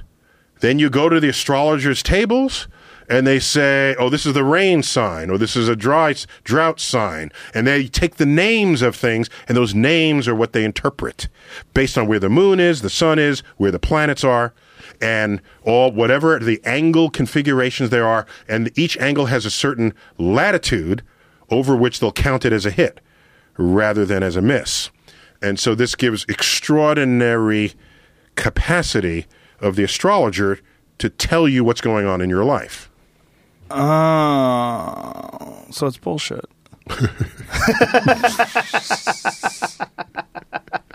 but they did have this real uh, fascinating connection with uh, these certain constellations and all of the different things that they thought were attached to these certain constellations. You know what? You know it'd be like? It'd be like um, a geologist going up to the border of Colorado, trying to understand the shape as a geologist. Hmm. It's it's it's an arbitrary shape. Hmm. Colorado is a, is a square on a curved surface. It's amazing how much confirmation bias is attached. It's not bounded by a river, by a yeah. That's right. So you, know, Wiki has a great website on cognitive bias, hmm. and there's like twenty or so well known by every person. It should be th- this should be a course called Cognitive Bias 101. Not, forget college. Every high school should have a course, Cognitive Bias. And that entire course should be about all the ways we fool ourselves. Don't you think that would And, be and you know what science important? is? So I've tweeted this too. Science. The only point of the scientific method is to make sure you are not fooled into thinking that something is true that is not, or thinking that something is not true that is. That is the only point of the, and therefore the scientific method could be anything you invent. Just take better notes. Take a chart recorder. Uh, be more awake next time you take the data. Bring a friend to observe it with you. Whatever it takes to minimize the chances that you will misinterpret what you're looking at, so that you don't think something is true that is not, or think something is not true that is. Do whatever it takes to support that that uh, mission statement. That's what the scientific method is, and that's what we do as scientists. And that's why when you bring all of these things that people do, so it's the astrology and the crystal healers and the and who are the the the the, the quote therapeutic touch people. And, Oh, don't mess and- with them, dude. That's real. Right. No, that's real. You don't even understand. this goes on. I'm a healer. I'm an intuitive It healer. It goes on and on and on and on. Yeah. And these are the things that fail in the double blind science. And you, why do you do double blind? So that you don't fool yourself into thinking something is true. That's why you do double blind. And if you don't, and you want something to be true, even if you, even if you're surprised by something that might have been true that you were against, still you need someone else to check it. And and you only get an emergent scientific truth when you have agreement among different people's experiments. So, so even if you get a result that you're happy with, it is not yet a scientific truth until you can confirm it by other people who have no investment in you, who don't care about you. In fact, who are trying to show that you're wrong. This is what made Einstein so great, because no one believed his relativity, and they kept devising ever more accurate experiments to show he was wrong, and it ended up showing that he was right by ever higher precision. Do you think that we're doing ourselves a disservice by not teaching people how the mind works, how confirmation bias Completely. works? And and it, shouldn't that We're be teaching a the wrong part? things in school. I'm working on Yeah. this. What in are a you few doing? years, no, no, in a few years, I'm going to have something. Why not? What, No, no, because I'm busy. My kids are in school right I'm now. Busy. Excuse me, I can't be. ev- I can't. I understand, but I mean, let, but let's discuss it because I think you know, it took me a The long curriculum has to include an entire course on cognitive bias. Yes. If we are going to emerge as adults, no longer susceptible to charlatans, Yes. okay, who are either well meaning and just misguided or who are explicitly exploiting your ignorance. And, and, and it's a major factor in our culture, a major factor Yes. when it comes to politicians. It it's drives- a major factor when it comes to bosses. It's a major factor when it comes to how you choose what you do for a living, how All you choose human to live your interaction life. and human interaction with Yes. nature itself. Yeah. I mean, we are constantly trying to manipulate and control other people's biases, behaviors, the way they think, the way they act. And we're very vulnerable in some senses because this is not something that's taught to us at an early age. You know, and I think that we, we're, it takes a long time to figure it out on your own. And I, I've often thought, like, man, why wasn't I explained this when I was young? Yeah, because the curriculum was d- d- wasn't thinking about that. Yeah, well, we're thinking forward. about just giving people facts Yeah. instead of teaching them how We're to thinking that manage your your, head mind. is this vessel into which you pour information, and nowhere and at no time are we trained how to turn a fact into knowledge, knowledge into wisdom, and wisdom into insight. I think that full sequence needs to be in there in the academic system, K through 12, 13 through 16, 13, 14, yeah, uh, college. It's got to be in there somewhere. Without it, you're just this vessel of facts. Even if you, and even the people we call smart in class, these are people who get A's on everything and they know everything, but do they have the deepest insight? Are they, do they really understand what it is that they're putting back on the test? I don't think all of them do. I think they have good short term memory, some of them, and they do well on the exams because of that fact. so they're good at acquiring data and, and, and maintaining it. Acquiring information and then bringing it back on command. Uh, not all. Some are, are deep thinkers, and I'm, I don't want to take that away from them. All I'm saying is that the curriculum, I think, needs these other dimensions of of survival. Really, so that's what it is. It's survival in a world. I, And, and when a scientist says this is true, you can ask, well, why do you think that's true? E- exercise some healthy skepticism. I don't have a problem with that. Say, because of, look at this evidence. Do you know how to read evidence, by the way? And look at this evidence. Look at this chart. Look at this experiment. And this is why we conclude overwhelmingly that this is going to happen in our future. Ah, I choo- out of you pointy headed scientist. What do you know? By the way, give me my cell phone so I can call my grandmother. Okay, while I use GPS satellites to, to know when to make a left turn. right. Right. I'm going to call my astrologist. to tell them these scientists don't know they got their head up their ass. Right. So so yeah. Well, I, I think also it would be really beneficial to teach people how to manage perspective and how to look at, you know, look at life in, in a way that's going to be beneficial to you. But we're not really given would very be- many tools to philosoph- manage the mind. like philosophy. Uh, Yeah, but there's some philosophy classes that can sure, help but that. but even uh, philosophy. Not all philosophy, but yeah, it's very rare that they- philosophy of li- you know just how to think about decision making. Yeah. and the causes and effects and consequences. Uh, there's not enough of that either. No, I maybe mean, they're I- relying on that to happen at home, but not all homes are, are intact. Right. Uh, in fact, perhaps most are broken homes or separated homes, and Mm-hmm. so I, I think the school system, school needs to be rethought, and I'm trying to think that through. Be a few more years. Well, anytime you talk about alternative schooling, people look at you like you're some sort of a hippie freak who wants your kids to eat granola and Right. live in the mountains and get their own spring water. You know, I mean, that's that's what they think of when you say alternative schooling. Right, But- right. I'll train them at home. Yeah. Oh man. Good luck. It's as soon Yeah. as you say homeschooling, oh, you're a religious nut. I mean, that's that's immediately that's the, That's perception. the fastest growing sector of the homeschooling yeah. sector. They don't want you Yeah. clouding your head with all that evolution talk. Right, right, Hmm. right. Do you ever talk to that Ken Ham guy? Have you ever sat down with that guy? No, but Bill Nye has. I mean, Yeah. Bill Nye debated him. I mean, I can't debate people. It's not what I do. You just can't do it. I just can't do it. It's not what I do. I, I, I'm an educator, and I want to educate you so you can Right. think for yourself. But then, then the I go away. That's it. To debate someone implies that whoever whoever is most convincing is correct. Right. And that's not how knowledge works. Right. It's just too much charisma involved. in Yeah, yeah, yeah. It's not Yeah. how knowledge, whatever charisma level I have or not have, I don't want to hinge what is true on that fact.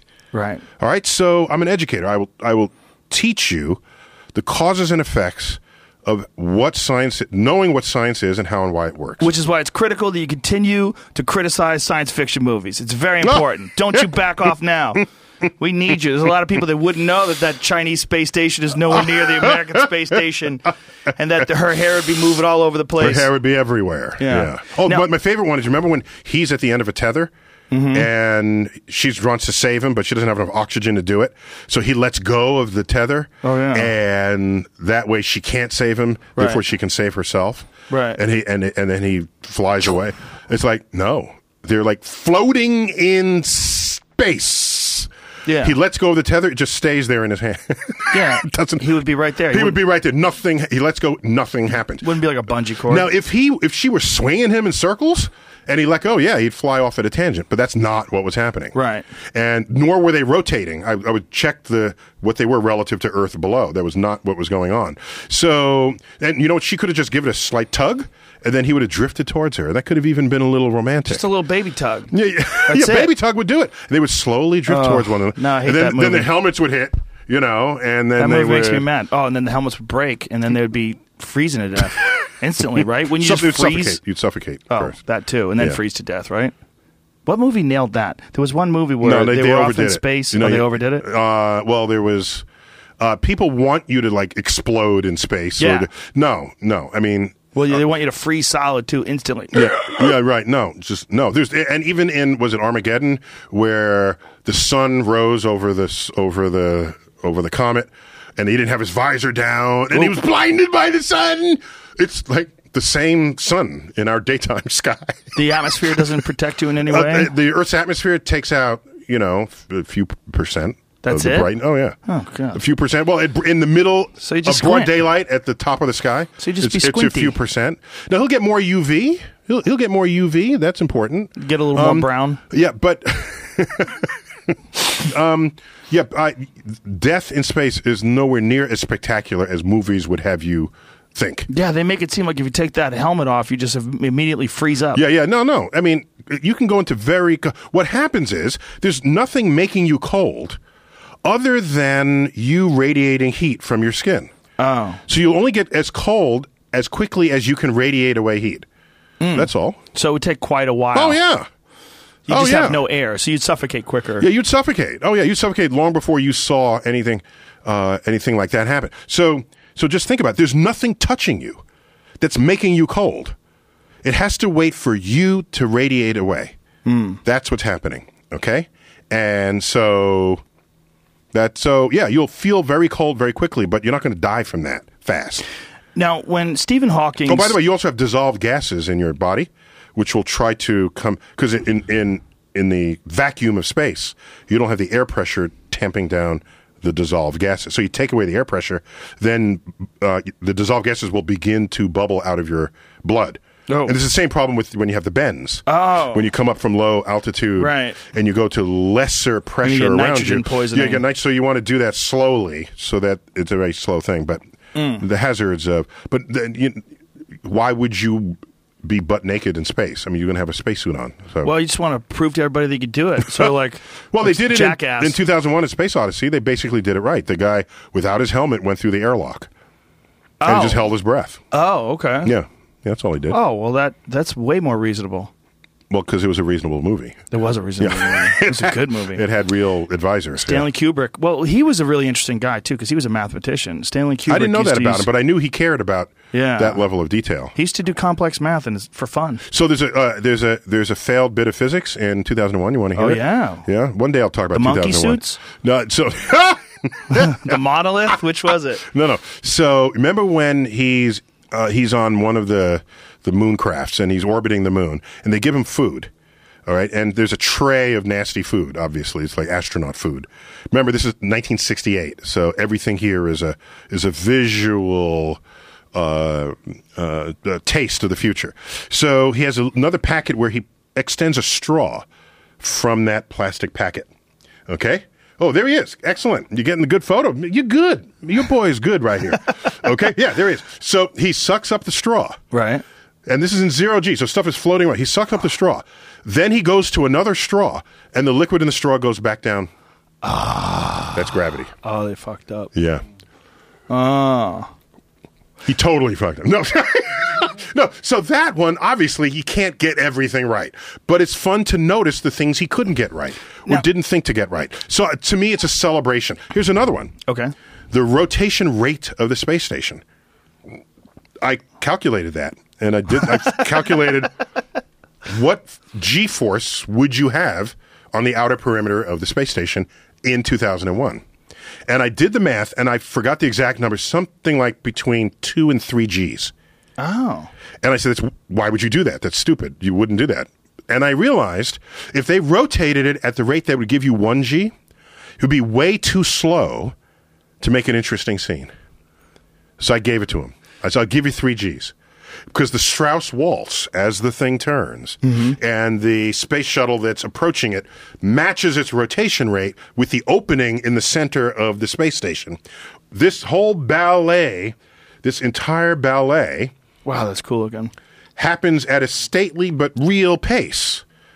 Okay? But that pace gives him a 3G, 3 Gs of gravity. So it's three x the correct pace. The correct pace would be three much times. slower. Yeah, it's, it might have been two and a half, but I forgot Okay. the number. But it's it's multiples too high. So but that it's- is it looks possible? good, and so I let him do it. It's it's so I, I'm not going to. I'm fine. I get that's artistic license. That's Mark Twainian license, where he says first get your facts straight, then distort them at your leisure. Ah. that is what I'm holding artists to.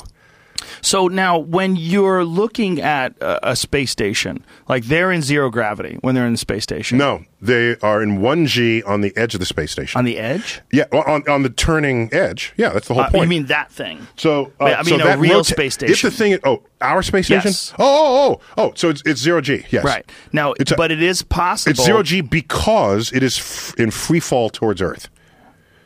So it's constantly in free fall, but it's just going around the. Yeah, it's in free fall towards Earth, but it's going sideways so fast that the amount that it has fallen equals precisely The spin of the Earth, the curvature of the Earth. Aha! Is that more proof that the Earth is round? Is it? if you've had physics 101, yes. Hmm.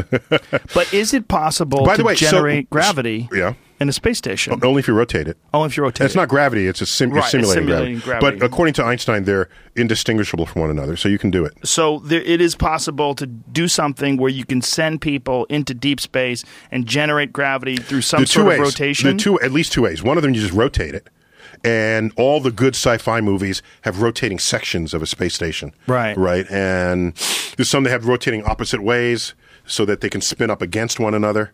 Right. And uh, so there's some clever ideas out there with space stations of the future uh, for long voyages. Where because I had Commander Hadfield on the podcast, Cool. who Uh-huh. came back from space and was talking about the excruciating difficulty he had readjusting to gravity after being in a zero gravity environment for so long. he's just showing off because he's like setting records for being. he was, he was wasn't he like six months? Yeah, it was a long time. He was like, he's showing. Yeah, I couldn't. I couldn't handle life with you, lowly Earth people. Uh, he was talking about his body. Like it took like over a year before his bone density came back. And well, his- this is uh partly addressed in the film the uh, the the the Martian kid. He's born on Mars, comes to Earth. which one's that? Born on Mars. uh, Yeah, the kid born on Mars. What Get your guy that? to research this like now. Ah, Uh, what's which- the name of the movie? It's Recent? yeah, yeah, yeah. Oh, this the space between us. Oh, what the hell's that? You got to get out more, dude. I do. Yeah. But that's so. So this is a Martian colony where the first community. Who's what movie is this? This came out a couple When? of months ago. really? Oh my gosh! Oh yeah. Oh man, I'm so, behind. they- Is this that's out the- on that- iTunes yet? So that's the Martian colony, this and one of the female astronauts they send, that one there, uh, happens to be. uh, they learn is pregnant, and they can't bring her back, and so they she gives birth on Mars, Oh, and the first person who uh, is ever born on Mars. And then oh. they then they keep it a secret, and then he comes back as a teenager f- that falls in love. See, there's the fetus. So so anyhow, he has a hard time on Earth because his heart developed in Martian gravity, which is only 38% Earth gravity. Oh, wow. And then on Earth, he just couldn't. They had to, you know, figure out what to do with him. wow. Yeah, that's on Mars. The kid was born on Mars. Okay. Yeah. Don't spoil alert me, Jamie. Yeah, yeah, Shut yeah. that yeah. off. That's why. Yeah, yeah, yeah, yeah. So, uh, what, where were we? What were we talking generating about? gravity in Yeah. So one way is to rotate it up. Another way is if you're headed somewhere, Right, You like just Mars. have a huge fuel tank and just always run your rockets. Oh, then so you, you, just accelerate. it. G-force. There's always a g-force. Oh, so if you accelerate one g Right. towards a destination, then you'll, You'll always always feel 1G. Earth gravity, and you'll get there Ah. awesomely fast. But you would have to have so much fuel or Yes, rely a- on something Well, you new. need you filling stations en route, this sort of thing. And if you do this, you you accelerate one g halfway there, then you turn the spaceship around, then you decelerate at one g for the other half of the trip, so that when you get there, you're not whizzing past it in a flyby. Okay, that way you have one g the whole trip. That's how you would do that. Wow. So the momentum uh, when you would precisely If hit you accelerate halfway it there. at, at one g, oh my gosh, you hit near the speed of light very quickly. Whoa. Oh my! I mean, I forgot what is it in a. Uh, I have to calculate it, but it's it's uh, the acceleration of gra- Earth's gravity. If you actually move that fast, that's that's head snapping. Now, would they have to have some sort of a crazy propulsion system in order to do something along those lines? How fast will one G get you there? Uh, one Uh, year. Yeah. So uh, uh, yes. So Wow. uh, one G would take uh, One, one year, year plus the distance in light years. Proxima Centauri 4.2 light years, for example, would take 5.2 years. So the distance in light years plus a year. Wow, Yeah, so that's crazy. one G. So that's that's that's so that gets you basically uh, 20 25 percent the speed of light. But what happens if you just run into stuff on the way? Like, That's there's a lot of stuff out there, right? Yeah, I mean, so you- isn't that a giant issue in getting to Mars? Well, all the space stuff? is actually quite empty, but if you do hit something, that's the end of everything. So it's it's a, a a low risk, high consequence thing that Right. you gotta you gotta put in play. Now, how much of a risk is the space junk that we've left in the environment? Oh, don't we get were, me started. We were Oh. freaking out the Oh, other we day about so- how many we got pieces are up there. We got so there's countless thousands of bits of space junk. Yeah. from chips of paint that fell off of To space bolts. to bolts and nails and Retro rocket boosters boost- and- yeah, it's all it's all up there, and I'm and I'm wondering whether we haven't been visited by aliens yet because they saw the space junk orbiting Earth and said, "Forget that." I'm going to some, visit some other planet. What I'm not going to risk my life. So- Crazy short-sighted approach to space travel. yeah, so if you bring our- up the NASA Orbital Debris Office website, you can actually see the debris that NASA's tracking, basic almost in real time. It's crazy They'll how show it to you, there is. and it's it's like a beehive around the Earth. So you got yeah, there it is. Okay, that's the debris around the Earth that astro, ast- that uh, NASA tracks. And there's that- a that- failed Japanese experiment to try to. Uh, and that outer ring that you see, that's the the altitude of geosynchronous satellites, and that inner. Now, that should be there should be a video of that. Uh, fi- Just fine. Yeah, go to the bottom right. Go to bottom right, right there. Click on that. Play that video. It's not a video. Why isn't that a video? I'm sure there is a video somewhere. Yeah, there's a video He'll- on he'll that site. it. So uh, you can just see the movement of these pieces, and it's so launch windows have to know when to not hit stuff. So, Oh, so when, when you have launch windows, it's not just is everything aligned right. Is can, will you successfully get past the the debris? And there was a Japanese. Um, uh, they they had an experiment to try to capture it with nets. It was a, a recent mission. Oh yeah, I, I, I, so Didn't work. Yeah, so the problem is the low orbit stuff will eventually b- fall in and burn up. The high Earth orbit stuff will never go away. There's nothing to destroy it. And so they can't capture that stuff. Well, you need a very clever. This, this, this stuff is moving eighteen thousand miles an hour. So, what's your net? What just what are you doing? That's so crazy. Oh yeah, there Okay, you go. There's the video. Oh yeah. my god. Uh, go go higher res on that. Sure, I, there's a high, I know there's a higher res. God. That's 1080. Well, No, it's not. it's not from NASA's YouTube channel. It's from. Oh, some other- okay, somebody else. But that's that's the kind. so all of that's that's debris that you're looking at there. So anyway, yeah. So your concern for debris is well placed, and we may we may be putting so much debris in space that we will close ourselves off from space travel because of the dangers it would take to get through our own garbage heap. That's so crazy. And this was all started in the 1940s, 1950s. Like when did they start shooting stuff up there? Oh no, 1950 Sputnik. Yeah, 1957. That was the first satellite, right? first anything. Yeah, first, First- anything in orbit. Yeah, Oh God! And in, in that short amount of time, yeah. that's Yeah. crazy. Yeah, it's like it's like a, a, a dumpster, Sixty years. planetary They dumpster. ruined the whole thing. Ruined the whole thing. They've had it for billions of years. Sixty years, they filled it up with junk. Yep. That's okay. just. there it is. Yeah. Oh my God! That's See terrifying. that? Yeah, that's going around the Earth. Oh my god. all of that. Oh my god. And has anybody ever hit anything while trying to do something?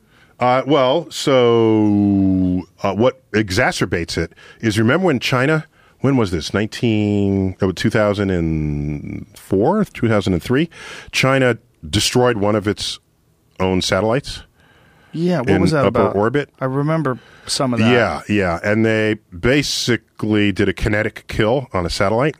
So a kinetic kill, for who those who don't know, is you don't need explosives if the speed of the projectile and its kinetic energy is higher than the energy that would be in the explosive shell itself. Oh. So it, no, it's a fascinating uh, calculation to make. So so here it is. So I have this delivery system with a warhead, and I put some bomb device in the warhead, and you can calculate how much energy that is. Then I send it, and it hits, and it blows something up. But suppose I send this thing really, really fast, really, really, really fast. I can calculate how much kinetic energy this thing has. There will be a point where I give it so much kinetic energy, the kinetic energy is greater than the chemical energy of the conventional explosive that I put in the warhead. Oh, like Shoemaker Levy. Well, no, well, for example, Yeah. For- no, no, I, I give you a terrestrial example. You ready? okay. Um, it's so it's what we call a high speed collision. This is more than you bargained for in this in our time together, but I would tell you. No, okay, you didn't. ready? Perfect. the argument for the longest time that the craters on the moon were calderas from volcanoes and not asteroid impacts. The geologists argue strenuously these can't be asteroid impacts. They've got to be calderas, these thousand craters on the moon. Well, why? Because everyone is a perfect circle. And if asteroids are coming from space, they would come from all angles. And if you come in at a oh. shallow angle, you get an oval. And even shallower, it'd be more oval. So you'd have a whole range of circles and ovals and ellipses. And it, you don't see that. They must be calderas. It was not Explain until a caldera. It's a volcano. Oh, just a volcanic- and it leads a crater. Vol- volcanic crater. That's all. Like it is. Yellowstone. Yeah, yeah, yeah. It's a vol- it's a volcanic crater. That's all. Um, and it's a it's a little more poetic, a caldera, you know. But it's a it's a crater left by a volcano that has exploded, like the boom was so big, the mountain's gone, and now it's just a big hole. or or at the top of the mountain, there's a crater at the top of the mountain, like Crater Lake. That's uh, that's a round hole in the top of a mountain. Um, was that once a volcano? I don't know, but it's a hole. Okay, so in the 1970s, we were able to do calculations with high speed computers, with good computers. And what we found was if the object is moving faster, if the kinetic energy of the object is higher than the energy that's holding the thing together. Ooh. Okay. So what's holding together a rock?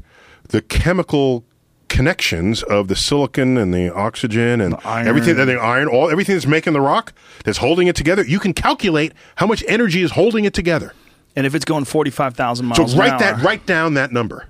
Now I send in the asteroid with a kinetic energy higher than the energy that's holding it together. On impact, it explodes. Because all that energy goes back into the rock because the thing isn't moving anymore. Where did the kinetic energy go? It digs a crater, number one, by virtue of putting all that energy back into the stone and that explodes it. So on impact, even at an angle, it is a singular point explosion. And that's why every single crater is a perfect circle. We call that a high speed impact, where the speed is greater, the energy of the speed is greater than the energy that's holding it together. That's amazing. Now, you have experience in this, okay? Have you ever thrown a, do this next, oh, we're in California, sorry.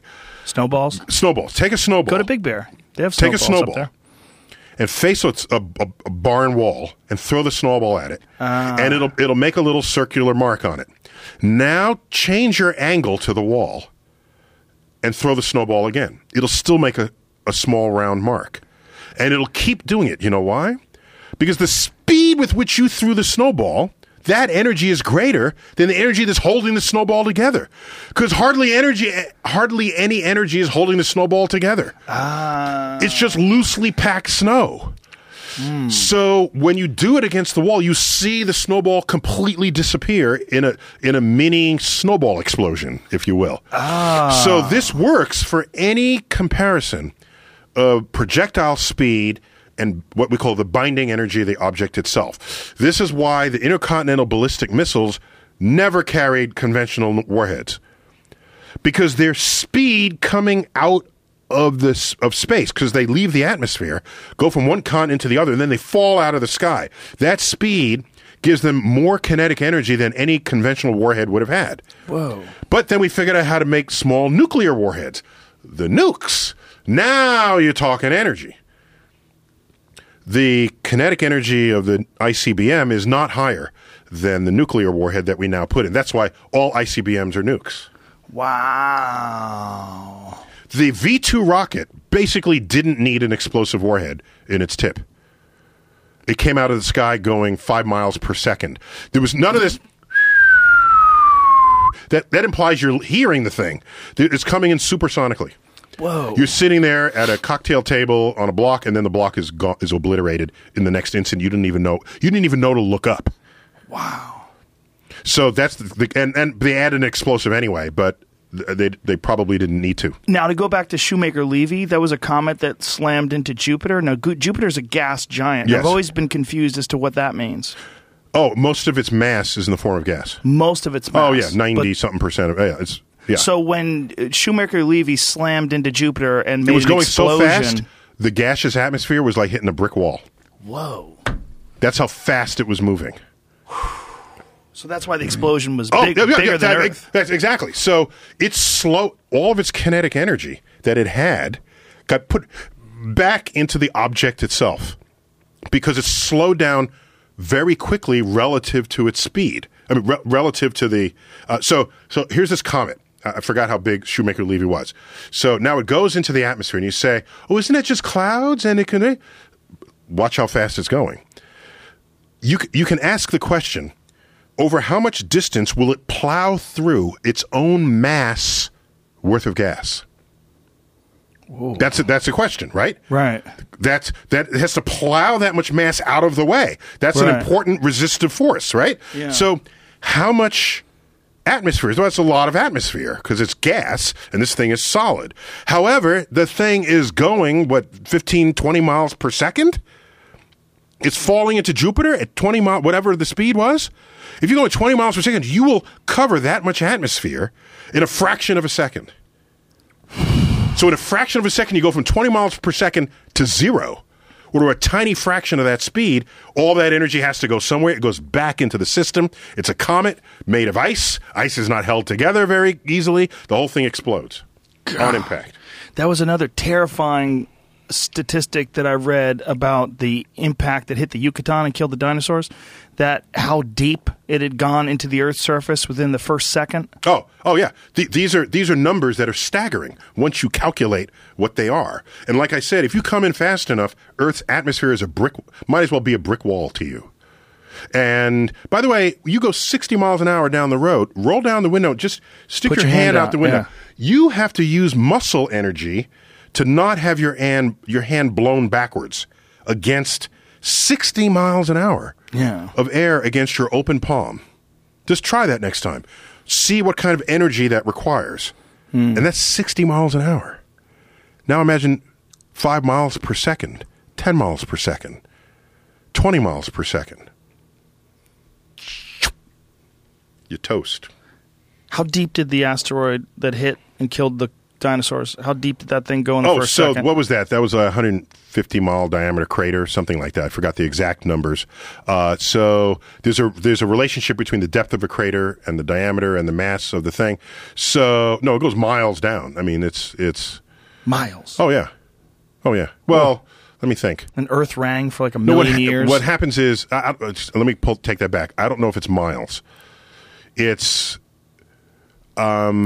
I think it was what I had read. I don't remember the exact statistic. Well, uh, excuse me, no, no, it's it got to go miles down because the Yeah. thing is miles is mile is the the The asteroid itself was the size of Mount Everest. So the asteroid itself is like five miles across. So it, it, it's, it's deep. No, you just don't mess with this. By the way, the crater in Arizona, called Meteor Crater for obvious reasons, that can sink a 60 story building. And that's not even a mile across. And now we're talking about a crater more than 100 miles across that took out the dinosaurs. That famous one in Arizona, Arizona. can sink a 60 story building? You, if you if you put dirt up to the rim of that crater, you can bury a 60 story Wasn't building. that an instance where you? This is your whole uh, calculation about explosions and about the amount of energy that they were looking for the raw materials that caused that crater. Correct. They thought that they could mine it. Correct. They first thought it was volcanic, and the, the geologist thought it was volcanic again. And the but one geologist in particular, uh, uh, um, Eugene Shoemaker, who was in line to be on one of the lunar missions, and then he had like a heart murmur, and then they sent um, Jack Schmitt to in, in his stead, who's also a geologist turned U.S. senator from Arizona. Where was he senator from? I forgot. Uh, but uh, can you look at uh, Jack Schmitt, where he was senator from? Forgive me for forgetting because I knew I, I'm friends with him, so I should have known that. NASA. Jack Schmidt, S C H M I T T. It's not. There's no D in it. Uh, so, uh, what's Mexico? That? Yeah, so I was right. Yes, in New Mexico. Oh, I said Arizona. So New Mexico. So he. Um, uh, but anyhow, he's saying no. This is this is an impact crater, and well, if it's an impact crater, where is the meteorite? It must be buried down here. And so there were miners. There were there were there were iron miners who bought the the the land so they can get this huge meteor that they were sure was just sitting down there that they could mine for its natural resource. They could not find the meteor. Ah. That's because it hit at high speed velocity. It was a high velocity impact, which means its collision energy was greater than the binding energy even of the iron atoms itself. And 90% of that thing vaporized on impact. Oh, my brain just There went like this. there it is. There it is. Wow. There is That no iron. More there. impressive even than I remember it. Okay, there are pieces. There, that's a, that's nice low angle shot, so you get the shadows of the rim. And that's in Arizona. Where where in Arizona? Um, It's near Winslow, Arizona. Where would that be near? Is that like Oh, if gosh. someone wanted to fly in to see that? Oh, uh, here it is. If you go to the Grand Canyon, then you drive to this, and it's a couple hours, a few hours. Okay, there's Meteor Oh. I Crater. The map is coming up. And where's the Grand Canyon? Uh, there's Meteor Crater and Grand Canyon, because which is also in Arizona. Oh, Flagstaff. Grand Canyon National Park. You can drive that. See that Yeah. Grand Canyon to Wow. Meteor Crater through Flagstaff. Yeah. So you're not going to fly that. You just drive it. And It it's has a- Yelp reviews. It's a look at that. look at that. Look at you highlighted. It's got five you can't stars. Yelp review look at it. crater. Look at it. Come look on, at, no. Look, look. Why doesn't it have all the stars? Look. I know it should have every goddamn star ever. No! Only 3.9. It's a People are so freaking picky. crater. It's not that big a deal, man. I could dig a hole better myself. Oh, by the way, so this hole was this this meteor crater was dug in like, you know, a few seconds. This crater was made. Yeah. Just And how many years ago was that? fifty thousand years ago. That's nothing. Approximately nothing. It's Wow. nothing. There's probably some form of human living here then. Oh yeah, yeah. Early humans. I don't, uh, Maybe. I don't know if they were in North America yet. They say 40,000 is the most recent, right? Uh, the yeah, it depends on when they crossed the Bering Strait. Yeah. that's when they they would have just arrived. Man. They would say, "Oh, that's cool. I'm, I'm going back." Have you gone? Have you gone to that? oh yeah, multiple times. Oh yeah. Yeah. Is it freaky? It, what's freaky about it is you walk up to it, you can't see it because the rim of the crater, it just looks like a ridge, a ridge line. Ah. The rim is raised above the plane of the area, right? Because when you press down, it raises it up a bit. So you just walk up to it, and then you come up to the ledge, and then it's like,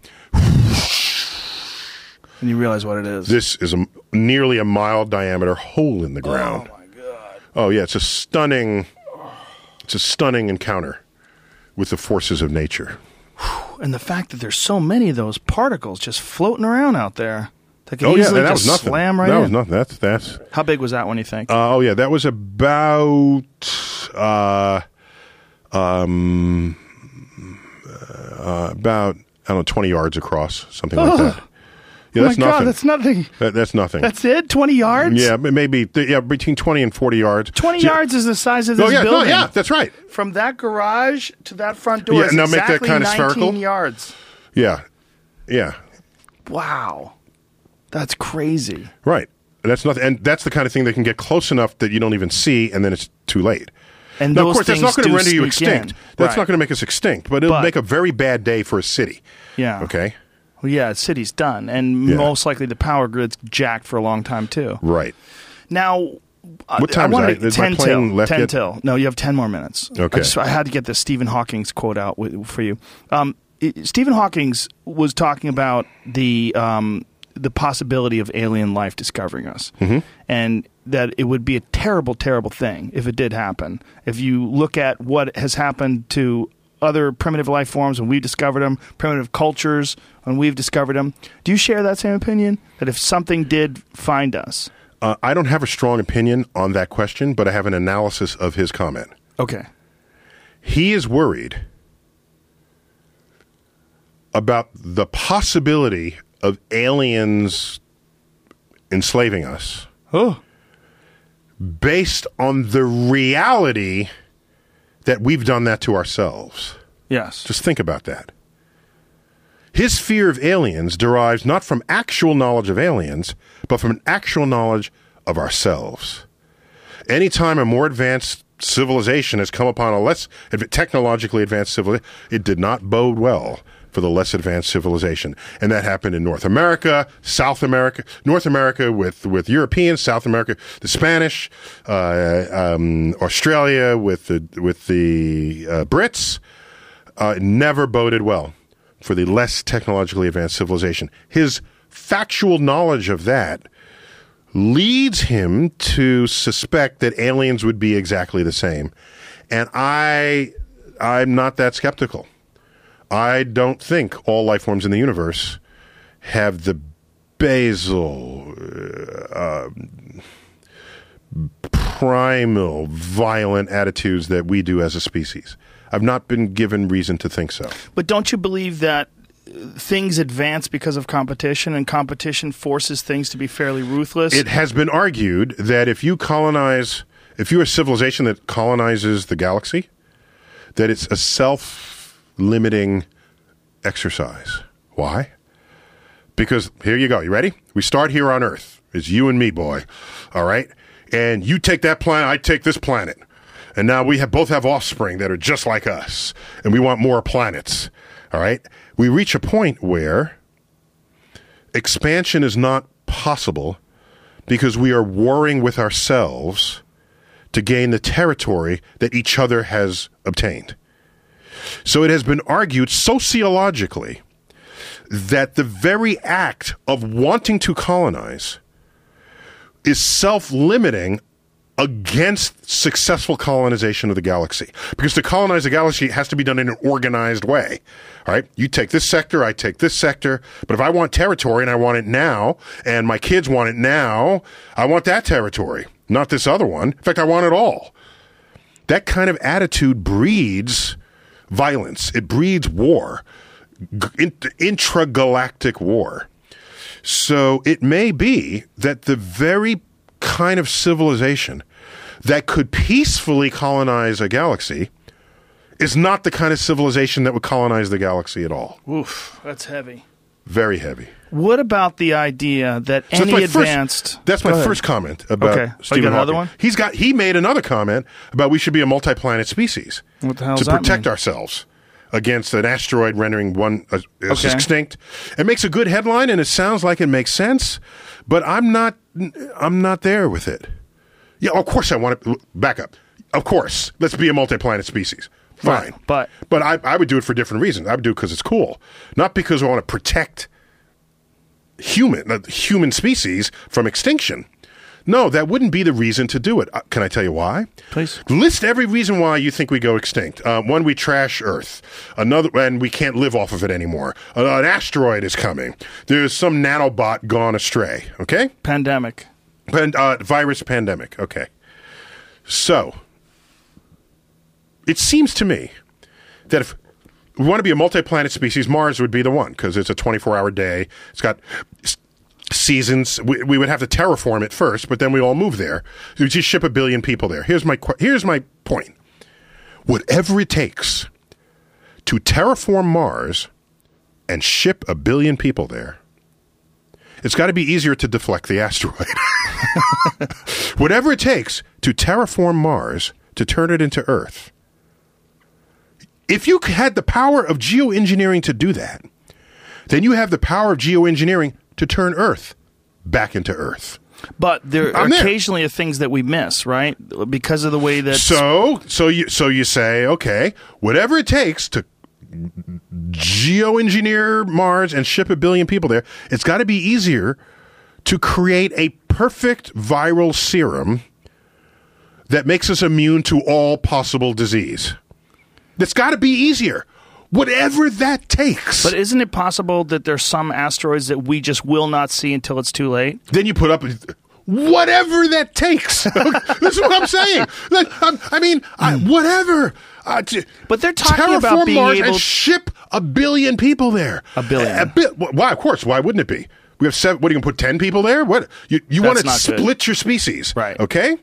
And if an asteroid is coming that you can't deflect, which would surprise me if you could ship a billion people to Mars, you just let them all die. What what is that? What you you plan to? You gonna let all the Earth people die and the Mars people survive just so you can save the species? Don't save everybody. I'm not buying into the premise, this cable carology premise that you have to save one to not save the other, and you you know you know cable carology. You, Mm. I see what you're you- saying. the cable car, you, you you know someone's in the tracks. You let them go. You let them go. If you steer it out of the way, but then you actively kill two people instead of passively killing one person, Mm-hmm. what do you do? I'm not buying into that premise for this question. I'm simply saying that whatever it takes, it's got to be easier to put up some kind of net that finds any asteroid that could possibly harm us and zaps them out of the sky.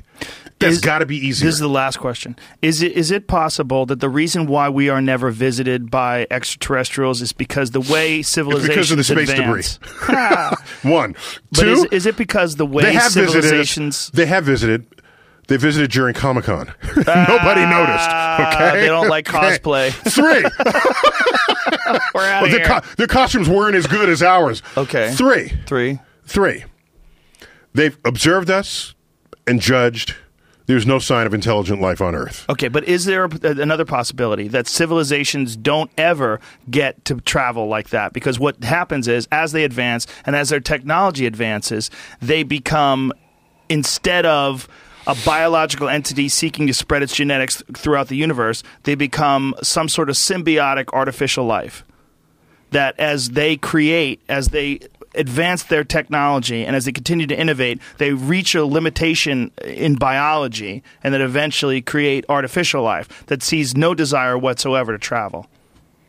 Oh, interesting. So I would say uh, that's a great philosophical question. I would say that the day we create AI, if the AI is everything we are except more, And not emotional. then And not it would have an urge to explore. Maybe. Otherwise, it's, then it's not us. But wouldn't it create those we- doors like in Monsters Inc. and start going dimension to dimension instead of fucking around with jets and with one chemical G jets? and yeah, Right, right, right, right, right, right. Yeah, they figure out the fourth dimension. Yeah, wouldn't that be the best way to do things? And then they figure it out, and then they would figure out a way to travel better than any way we could. But if the fact that we want to travel, and we're creating versions of ourselves called AI, I don't But see why. it- would it be I don't see why AI wouldn't want to travel. But why would it be curious if AI? if it is us, if it's this not is my biological. Point. If then it's not. Well, if we create every neurosynaptic mo- um, m- map Right. of our brain into silicon, into a computer, and recreate our consciousness as humans. The human brain. But wouldn't that the be human just brain one is curious. version of AI? Wouldn't Sure. there be like an infinite version of AI that Sure. AI could create itself? It could. And why would it limit itself to all of our emotions and sexual desires and jealousy and all the ridiculous things that are holding us back? It could. Yeah. Sure. Sure. Now, I'm not as fearsome of AI as others are. Uh, I, I, you know, we, we're not, we're not going to make an AI looking human being because the human form is not the best or ideal form for anything. Did you see Ex Machina? yes, I Did did. you love it? did you love it? It was good. It was good. You Had didn't love it? Good moments. You didn't love it? no, it was, it was good. I loved it. Oh, I want to marry it. you want to marry it? Oh, okay. Well, that's the yeah. The first thing you use, you, yeah, it's the, it's the sex bot. Is one my- first no, thing. it's not even that. That's where the, that's where the money will be for sure. For sure. Right. Yeah, for sure. But I'm just saying it's one of my favorite movies. I want to marry the movie. It's just awesome movie. So then marriage would no longer be about sex or just be about reproduction because you just go to your room with your well, sex people, bot. I'm hoping that that's one of the first things that people figure out they shouldn't do anymore. Well, once I- they get smart enough to symbiotically attach themselves to artificial intelligence. I was watching what was it, Family Feud. One of the Mm-hmm. questions was, uh, if you're, we asked 100 married women, if you could have a second husband for only one purpose, what would it be? Something like 70% of them said just for sex. Whoa, damn! Uh, a second harsh. husband for only one purpose. Just just for getting stuffed. Just rough. Just sex. That's, So a, th- that's a fucking wake up call for a lot of dudes out there. a lot of guys. Let's end on that. Neil deGrasse Tyson, uh, astrophysics for people in a hurry. In a Due out in May. Thank you so much, sir. You're you're a, a Dude. gentleman and a Oh, man. scholar. Love you, man. I love you too, brother. Stay- thank you so much strong. for coming here, and thank you anytime. Open invitation. Call All me right. up middle of the night. Middle of the I'll- I'll night. come down here. We'll open it up. And you got to wake him up. He'll do it. He's down. he loves you too. All right. Thank you, sir. Appreciate right. it. Oh, ladies and gentlemen, what a mind blowing podcast that was. Wasn't that fun? That guy's awesome. So happy that people like that exist. So happy that he exists. He's such an enthusiastic educator and just, it's so contagious when you're talking to him. You just want to just start reading shit and watching videos on the stars. And just amazing. Amazing. I loved it. Uh, thanks to Caveman Coffee for fueling us, giving us some of their groovy caffeinated products and even non-caffeinated products. They have um, amazing hibiscus tea that I drink. It's a nitrogenated hibiscus tea, zero sugar, zero grams of sugar, zero grams of caffeine, um, no caffeine, no sugar, no calories. Just awesome, delicious taste. Uh, and their coffee's out of this world. The best. Go to cavemancoffeeco.com, use the code word Rogan, and you can save 10%. Thanks to Onnit, go to O N N I T, use the code word Rogan, and save 10% off any and all supplements. And thanks again to Squarespace, uh, an amazing resource for you to create your own beautiful website. You can do it yourself with Squarespace. Go to squarespace.com forward slash Joe for a free trial and 10% off your first purchase. That's squarespace.com forward slash Joe. All right, we did it. All right, folks, uh, we got a lot of podcasts this week's, a lot of this week's, this week, a lot of fun guests, and uh, that's it for today. All right, I love you. Bye.